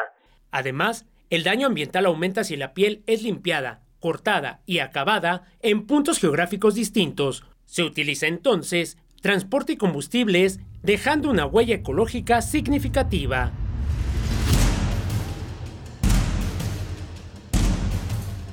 La organización PETA, en pro de los derechos de los animales, ha denunciado en innumerables ocasiones las atrocidades por parte de la industria peletera, argumentando que los animales en las granjas pasan toda su vida confinados en jaulas de alambre estrechas y sucias, donde se utilizan los métodos de matanza más baratos y crueles disponibles: asfixia, electrocución, cámaras de gas y envenenamiento. Esta organización asegura además que los animales que son atrapados en la naturaleza pueden sufrir durante varios días de hemorragia, conmoción, deshidratación, gangrena y congelación. Finalmente, son llevados a las granjas y comienza el proceso de extracción de la piel. Aquí en Sustenta tuvimos ya la participación de Adrián López Velarde, licenciado en Política Económica Global por la Universidad Lanyang de Taiwán, y Marte Arturo Cázares Duarte, licenciado en Negocios Internacionales por el TEC de Monterrey, quienes crearon un producto orgánico, sustentable, biodegradable, de alta resistencia y con durabilidad mínima de 10 años, que puede sustituir el uso de la piel animal y otros materiales sintéticos. Se trata de piel vegana de nopal. Licenciado Marte Cázares, muchas gracias por aceptar participar en este espacio de Sustenta. ¿Nos podría explicar cómo surgió este proyecto de piel vegana de nopal? Bueno, pues antes que nada, muchas gracias por la invitación a la llamada. De cierto, es un material que es una alternativa al cuero animal, a la piel sintética. Es un material que está hecho a partir del cactus, de la fibra del nopal. Lo que hacemos es ofrecer una alternativa a la industria de la moda para reducir la huella ambiental en toda la cadena de valor. Entonces, como Adriana y yo antes nos dedicamos a la industria de la moda y a la automotriz, lo que queremos hacer era que esta industria siguiera creciendo igual de rápido y de impactante, pero de una mejor manera. Entonces fue como creamos un material que puede ofrecer las mismas características de una piel animal o un sintético, pero sin la necesidad de una crueldad animal. La empresa mexicana Adriano Di Marti y su marca Deserto han sido galardonadas en numerosas ocasiones por su cuero de nopal, y ahora a nivel internacional, la Organización por los Derechos de los Animales, PETA, les otorgó recientemente un galardón. En palabras de Ingrid Newkirk, presidenta de PETA, el innovador cuero vegano acerca la industria de la moda al importante objetivo de acabar con la crueldad hacia los animales y al mismo tiempo proteger el medio ambiente. Escuchemos a Marte Cázares, quien nos explica acerca del premio otorgado.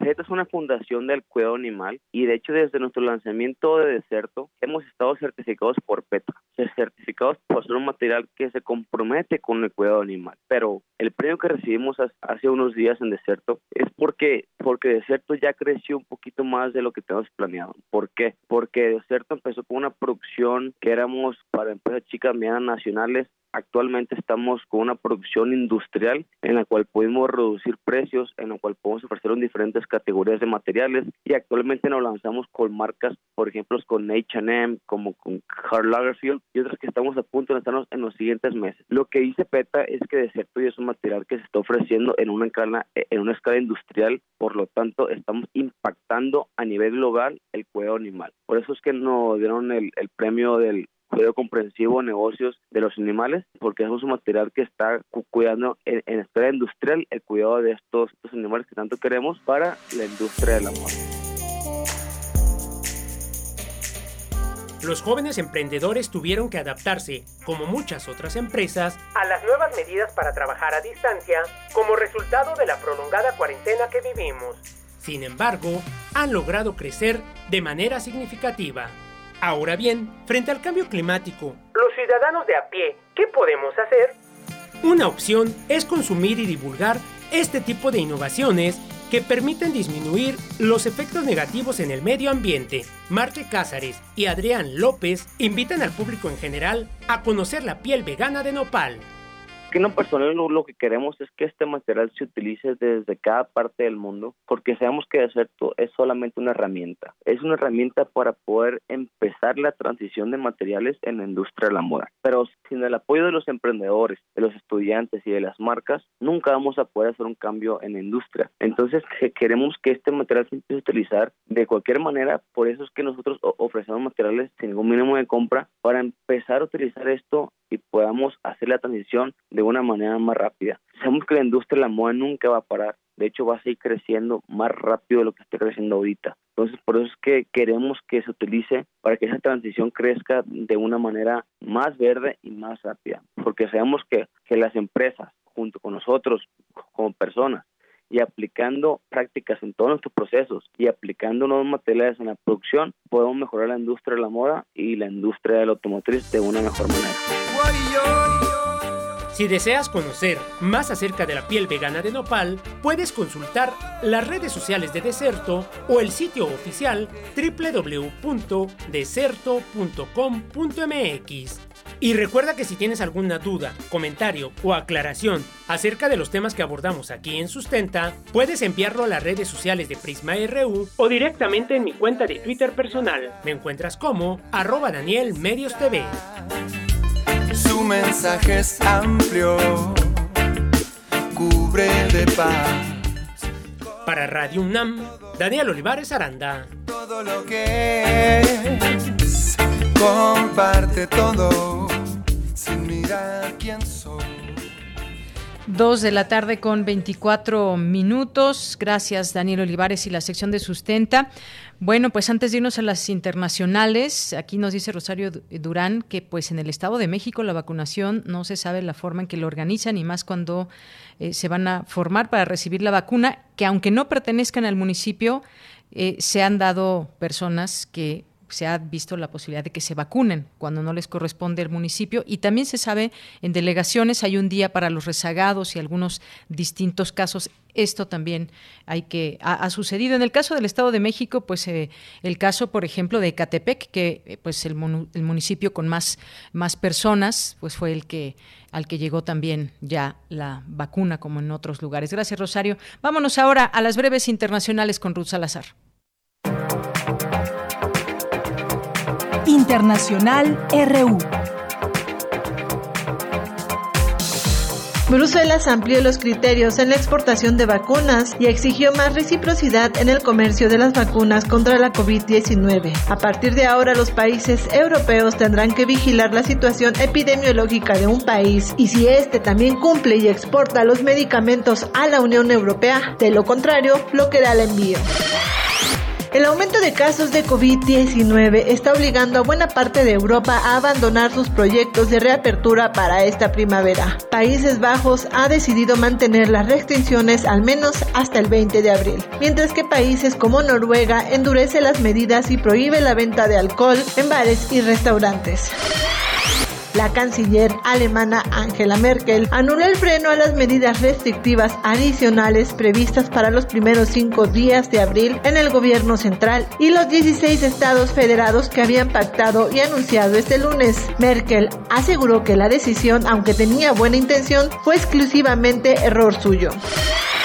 Cuba prevé iniciar en junio la inmunización masiva de su población contra COVID-19 con su propia vacuna, la primera concebida y desarrollada en América Latina, según informó el Ministerio de Salud. Liliana Morales Suárez, directora de Ciencia e Innovación, explicó que se prevé que en esa fecha concluyan los ensayos clínicos de Soberana 2 y Abdalá, los dos candidatos vacunables más avanzados de la isla. el Papa Francisco decidió recortar los salarios de los cardenales y sacerdotes por la crisis económica en el Vaticano, consecuencia del coronavirus, informó este miércoles la oficina de prensa de la Santa Sede. A partir del 1 de abril se recortará un 10% el salario de los purpurados, un 8% el de los jefes y secretarios de ministerios y un 3% el de los clérigos y religiosos. El partido Likud del primer ministro israelí Benjamín Netanyahu ganó las elecciones legislativas en Israel, las cuartas en 2 años, aunque sin mayoría suficiente para formar gobierno en solitario. De acuerdo con el sondeo preliminar, el bloque de la derecha podría sumar una mayoría de 61 asientos sobre 120 en el parlamento israelí. Los diputados rusos aprobaron una ley que otorga a Vladimir Putin el derecho a postularse a 2 nuevos mandatos presidenciales. Relatamos al mundo. Relatamos al mundo.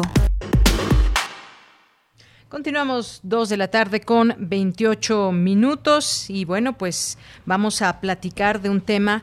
Ayer estuvimos muy atentos a ver qué derivaba de esta reunión entre México, Estados Unidos, estas reuniones que sostuvieron representantes del gobierno mexicano, entre ellos el canciller Marcelo Ebrard, la diplomática estadounidense Roberta Jacobson, que pues tras esta reunión se deja un mensaje de parte de la funcionaria, donde pues utilizó los canales de la embajada de su país en México para difundir un mensaje importante en el que pidió a las personas que deseen migrar a Estados Unidos sin documentos no vengan a la frontera. La frontera de Estados Unidos está cerrada, no hagan el peligroso viaje, quédense en casa, manténganse a salvo y esperen más información sobre el proceso de asilo. Hablemos de este tema y todas estas implicaciones que tiene la migración. Ya está en la línea telefónica el doctor Juan Carlos Narváez Gutiérrez, investigador del Seminario Universitario sobre Desplazamiento Interno, Migración, Exilio y Repatriación, el Sudimer. ¿Qué tal, doctor? Bienvenido, buenas tardes. Hola, Deyanira, qué gusto volverte a escuchar. Y igualmente poder platicar contigo sobre estos temas tan, pero tan importantes para nuestro país. Sin duda alguna. Y con estas declaraciones que vimos ayer, doctor, pues no se perfilan buenas noticias con este cierre de la frontera, digamos, de manera definitiva. Y por otro lado, pues tenemos también la frontera de México, tanto la del norte como la del sur. ¿Cómo entendemos estas declaraciones en el marco, pues, de un contexto, digamos, complejo de la migración?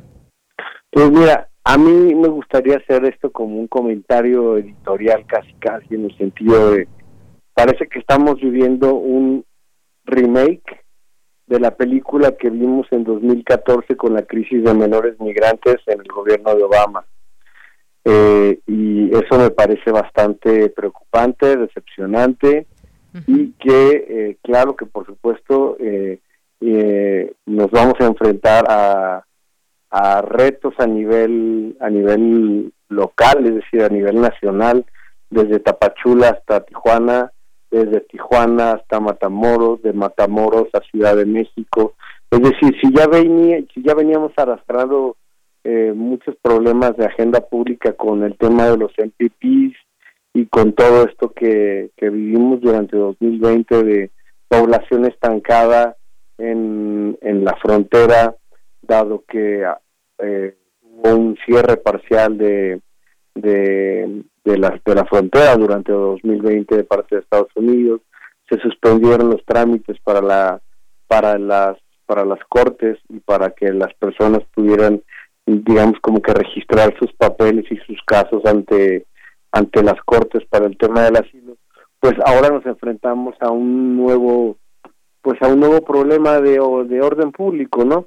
Quizá, y un poco haciendo una analogía, Andrés Manuel López Obrador llegó a la presidencia del país, se habló algo así como de un efecto llamada, que él dijo, bien, como que se entendió, bienvenidos sean todos y a todos se les va a atender en México, etcétera, pero que eso fue finalmente como que pues justo eso fue la gota que derramó el vaso.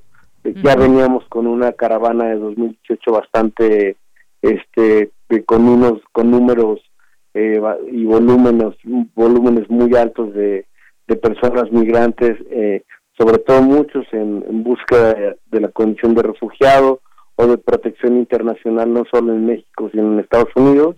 Y ahora parece que nos enfrentamos a esto otra vez, pero en Estados Unidos.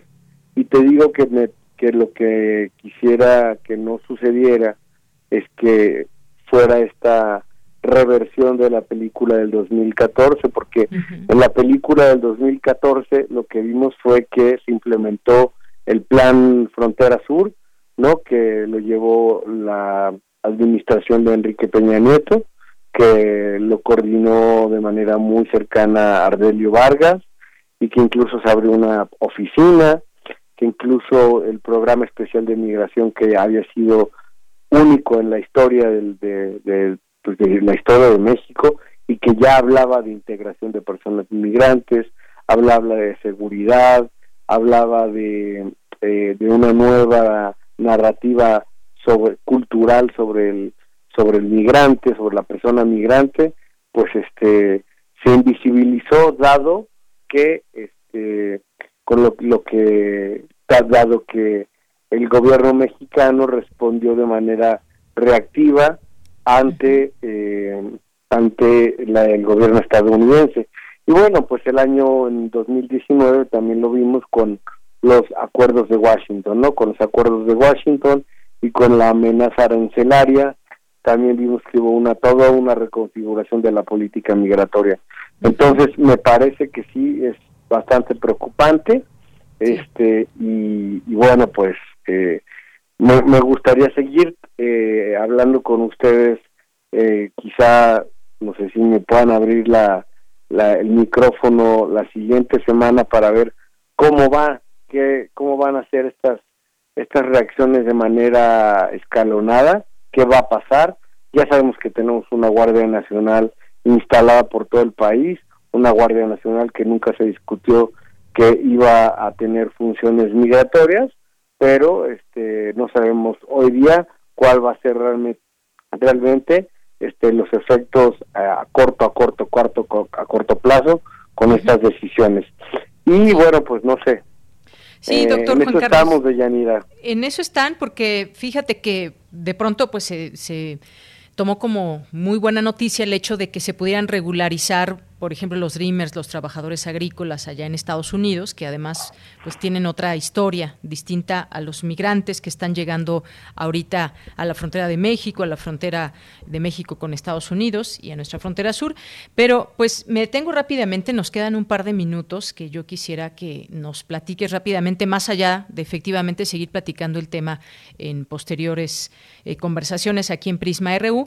Pues se dijo también en esta reunión que se habían destacado acciones humanitarias para impulsar a corto plazo un desarrollo económico inclusivo en el norte de Centroamérica, es decir, se hablaba incluso de mitigar las causas de raíz detrás de los flujos migratorios, pero no se vio con esta declaración de Roberta Jacobson. Y luego me detengo rápidamente en este tema que es muy doloroso, porque muchos menores de edad están viajando solos, es algo muy lamentable. ¿Y qué papel deberían jugar todas las naciones? Cada uno lleva sus propios intereses, forma de resolverlo.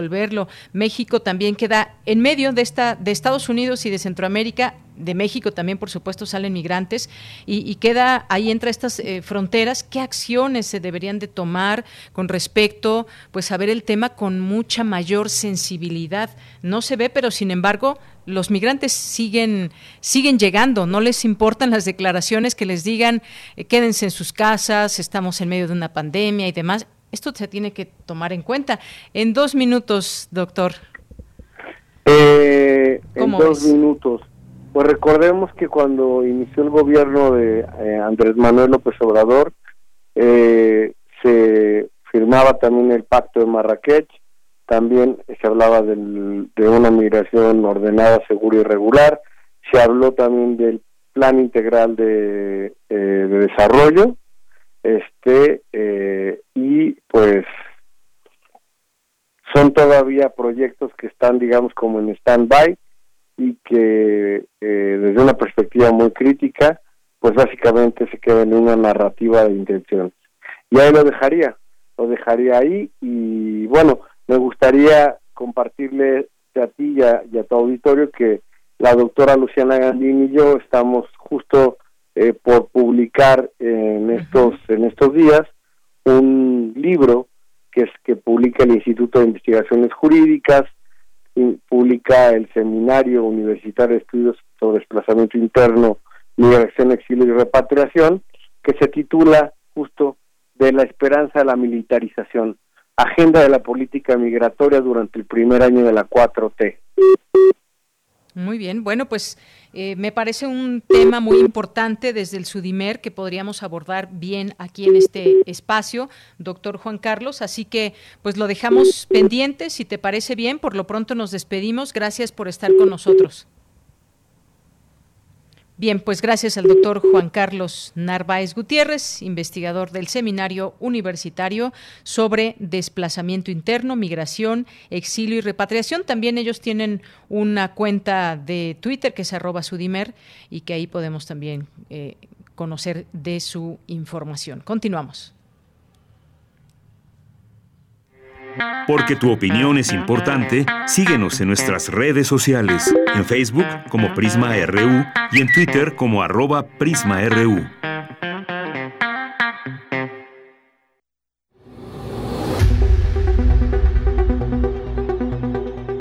Dulce Conciencia. Ciencia. En Prisma.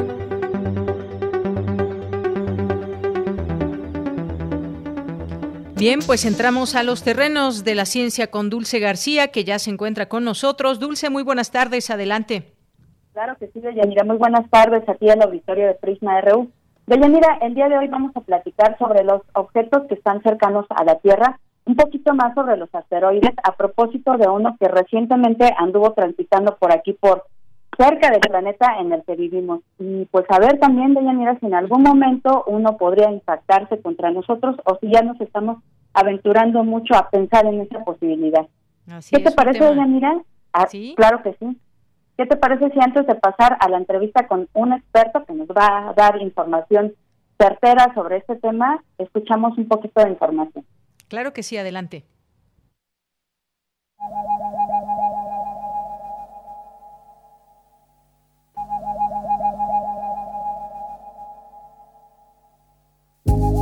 Se vio apenas como un punto en el lente de un telescopio, pero el asteroide más grande en acercarse a la Tierra en 2021 transitó el pasado domingo a unos 2 millones de kilómetros de distancia de nuestro planeta, una trayectoria que no implicaba riesgo de colisión. Bautizado como 2001 FO32 y de menos de un kilómetro de diámetro, el objeto pasó a 124.000 kilómetros por hora, según la NASA.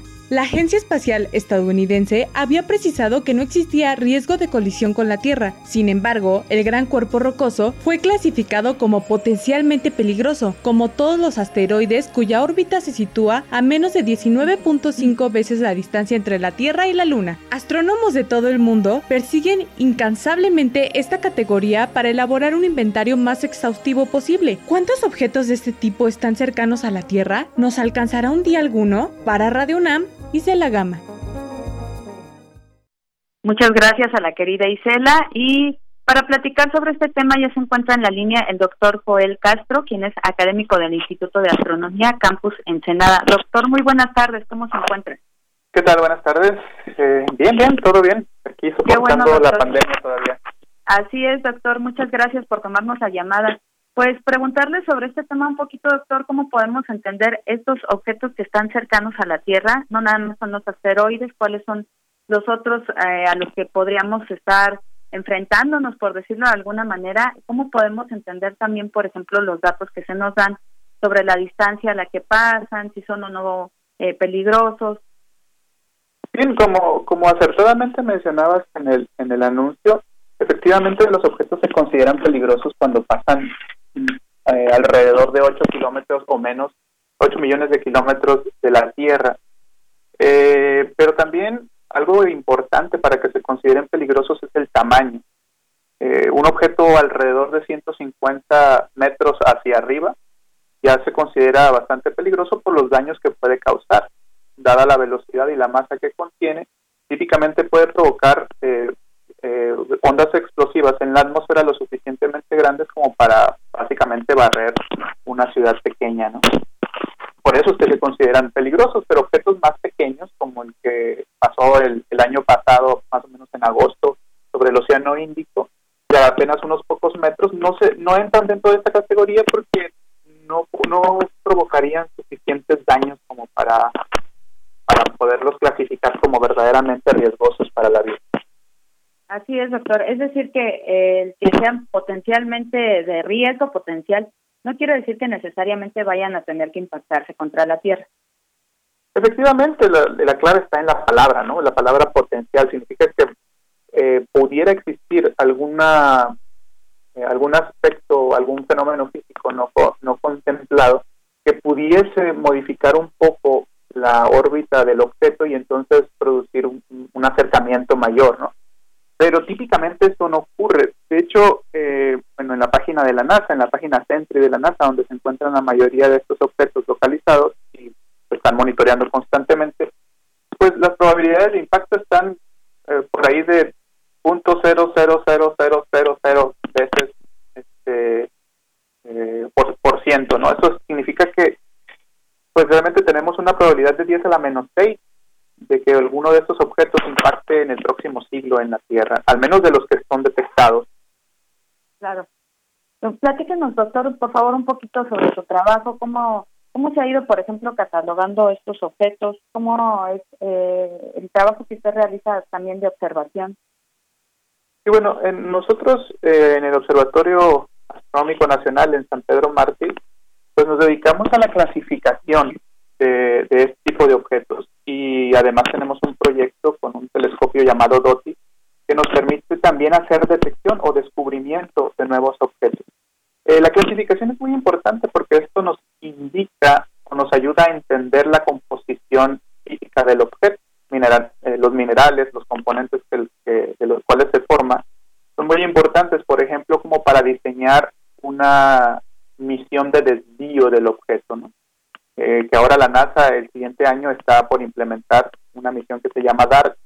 Y bueno, el conocimiento de las características físicas de los objetos nos ayuda primero a entender la evolución de nuestro sistema solar y además así otros sistemas planetarios, pero además, en cuanto al riesgo se refiere, la mejor planeación de alguna misión de desvío de estos objetos.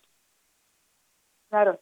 Sí, doctor, justo hacia allá iba un poquito mi siguiente pregunta, que es, bueno, saber si alguno de estos objetos en algunos años tuviese la posibilidad, pues, de sí impactar con la Tierra, y si hay alguna manera ya, como bien lo menciona usted ahora, de desviarlos o de que pudieran, pues, deshacerse a lo mejor en el espacio antes de que llegaran a nuestro planeta. Sí, mira, justamente eso es un tema de investigación bastante interesante, ¿no? A todos nos interesa estar a salvo y por razones obvias, pues el invertir una gran cantidad de recursos en esto, pues es bastante viable, ¿no? Efectivamente, los impactos son eventos que ocurren y que han ocurrido a lo largo de la formación del sistema solar y seguirán ocurriendo. Pero como mencioné al principio, dentro de un siglo de un siglo en adelante, por lo menos 100 años más, la mayoría de nosotros ya no vamos a estar aquí después de 100 años, no esperamos, al menos de los objetos ya reconocidos, que más o menos el 95% de los objetos que pueden ser potencialmente peligrosos ya se tienen detectados. De ninguno de ellos tenemos expectativa de que pueda acercarse lo suficiente a la Tierra como para producir un impacto. Eso, digamos, es de aquí a un siglo. Todavía queda un 5% de esos objetos que todavía no sabemos bien dónde están y que, bueno, podría alguno de ellos significar algún riesgo en el futuro.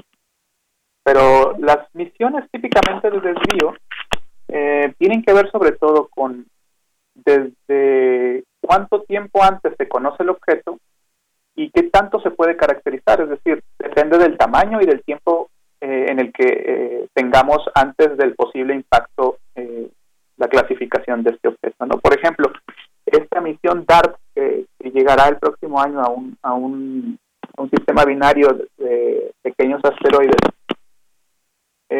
va a implementar un sistema cinético de impacto que permitirá cambiar un poco el periodo orbital de un objeto con respecto a otro, ¿no? Es básicamente un sistema de dos objetos, uno más grande que tiene una luna más pequeña, como 10 veces más pequeña, y esta pequeña luna se pretende desviar un poquito alrededor del objeto más grande, y eso, digamos, pone a prueba el concepto para una desviación de una órbita ya alrededor del Sol, ¿no?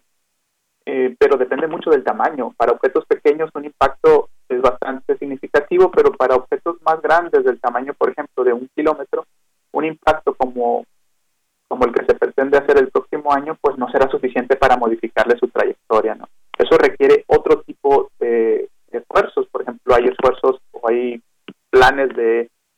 El más drástico de todos es estrellar una bomba nuclear, ¿no? Contra algún objeto de estos. Pero eso puede tener otras consecuencias bastante más graves, ¿no?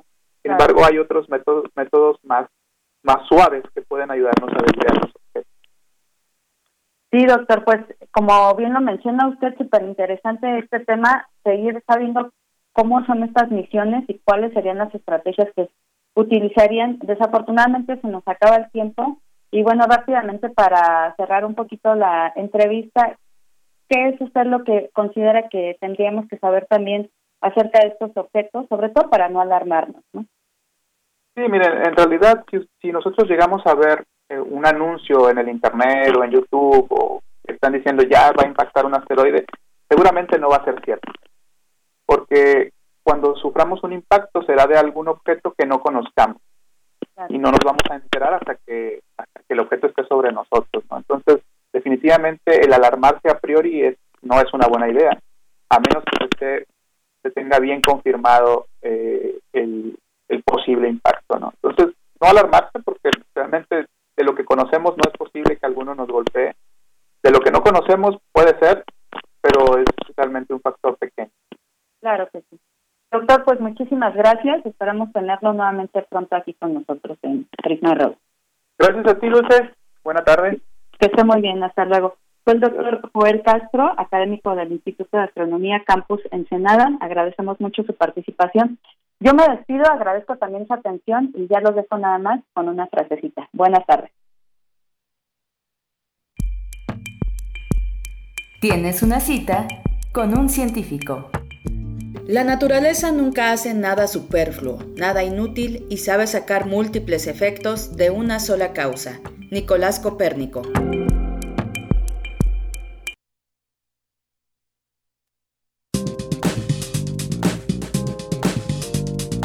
Cultura RU.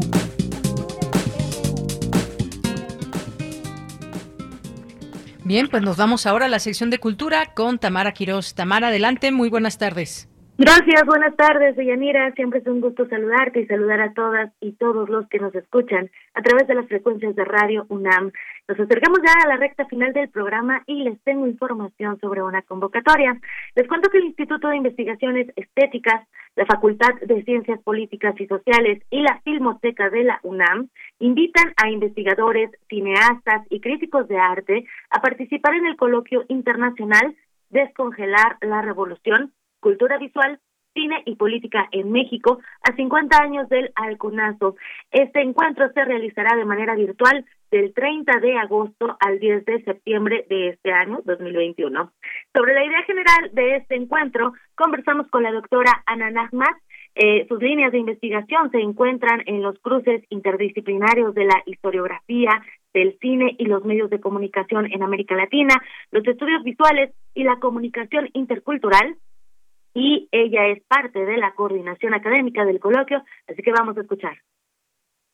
Este coloquio tiene su punto de partida a raíz de que este año se cumplen 50 años del llamado Halconazo, ¿no? Esta represión a una marcha estudiantil el 10 de junio de 1971. Este punto de partida también tiene que ver con el cine y con una película titulada Junio 10, Testimonios y Reflexiones, un año después, que se encuentra albergada en la Filmoteca y que fue producto de un grupo de jóvenes estudiantes de la UNAM que trataron de hacer una reflexión sobre este momento que significó una nueva represión contra los estudiantes y que significó una ruptura generacional, una ruptura en muchos órdenes que tenía también su punto de partida en la masacre del 2 de octubre del 68. Decidimos pensar el cine y pensar la cultura visual que revisitan y que se están conectando con este momento de lucha y de producción cinematográfica. Sobre la visión de este acontecimiento desde las aristas sociales y políticas a través de la producción cinematográfica nos habla el doctor David Wood. Él también es coordinador del coloquio Descongelar la Revolución, Cultura Visual, Cine y Política en México, y cuyo trabajo indaga en las vinculaciones entre la política, la estética y las prácticas institucionales en el cine y medios audiovisuales latinoamericanos. Escuchemos.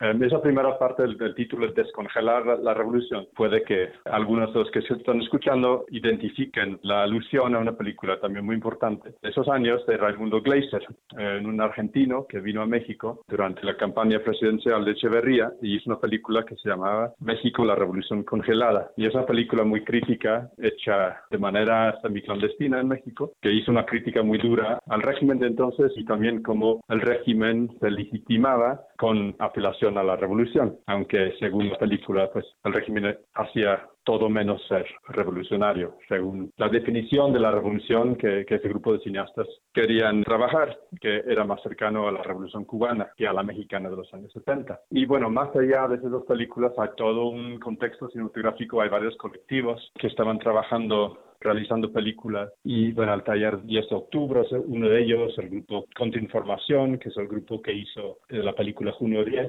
Y más allá del cine militante, pues también hay un contexto cinematográfico más amplio. Hay un libro muy importante de Alberto Híjar, que publicó también a principios de los años 70, que fue uno de los primeros libros sobre lo que se llamaba el nuevo cine latinoamericano, el cine militante comprometido de izquierda en América Latina. La Filmoteca de la UNAM, hacía varios años que ya estaba funcionando como archivo, pero también estaba involucrada la Filmoteca en un grupo de cinematecas, la Unión de Cinematecas de América Latina, que era una agrupación de archivos fílmicos latinoamericanos que daban un sentido revolucionario a la tarea archivística. Y también, pues por supuesto, hay un cine de autor mexicano, más bien sancionado por el régimen, o a veces patrocinado por el régimen, o al menos no censurada. El cine de autor que quizás es más conocido, el cine de Felipe Casals y otros autores de ese estilo, que también estamos interesados en ubicar ese cine que fue importante durante el régimen de Echeverría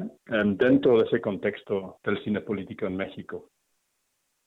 Esa fue la voz del doctor David Wood, y algunas de las líneas de trabajo de este coloquio son las redes, los encuentros, exilios y organizaciones con y más allá de la política cultural tercermundista del Estado, vaya México, el internacionalismo. También está el cine e inserción en luchas sociales, también cuáles son las condiciones en las que este cine se ha preservado, archivos audiovisuales y patrimonio, preservación, restauración, visibilización y reapropiación de los cines políticos independientes en México, así como la relación del cine latinoamericano con el mexicano. Escuchemos más detalles de las líneas de trabajo en voz de la doctora Ana Nagmar.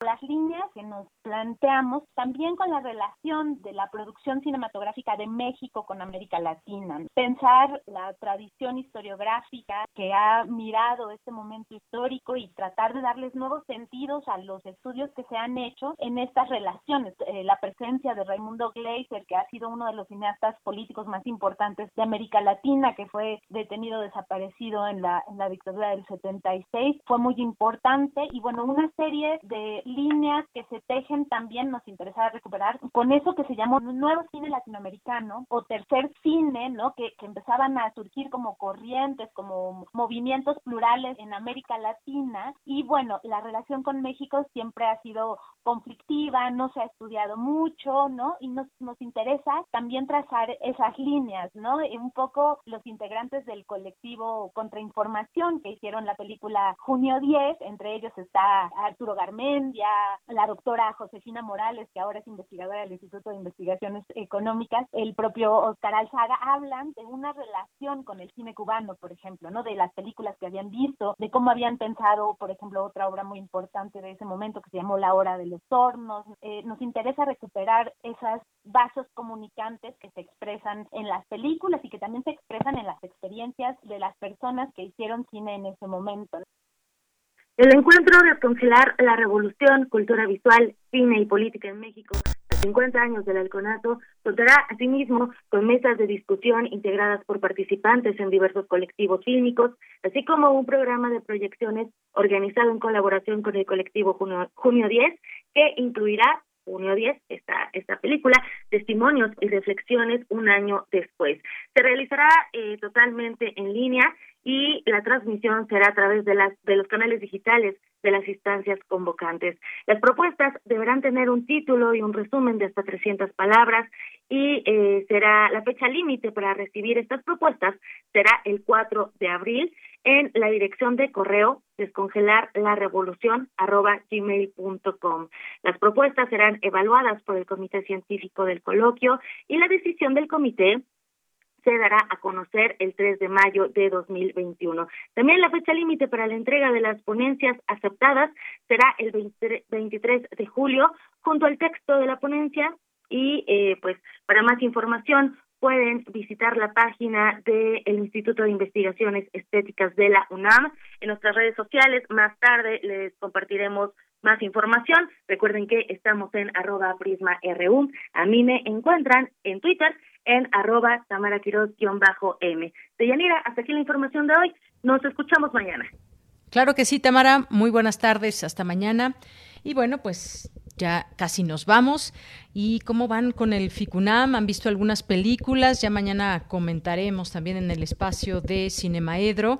Hay una nota que publicó Proceso, justamente haciendo también la invitación a que escuchen como parte de las actividades de FICUNAM, pues este trabajo que nos entregan diariamente nuestros compañeros aquí en Radio UNAM, en El Retorno a la Razón, Cine para los Oídos, en esta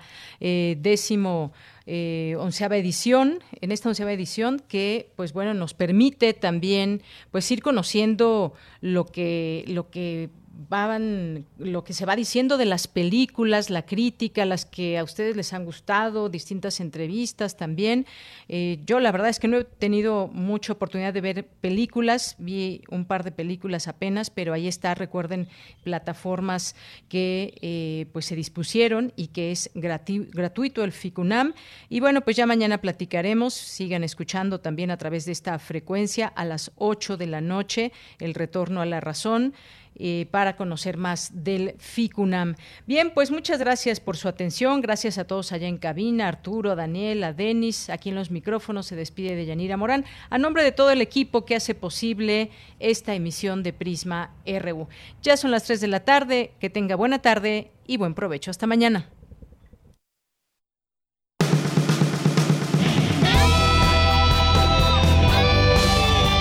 Prisma RU.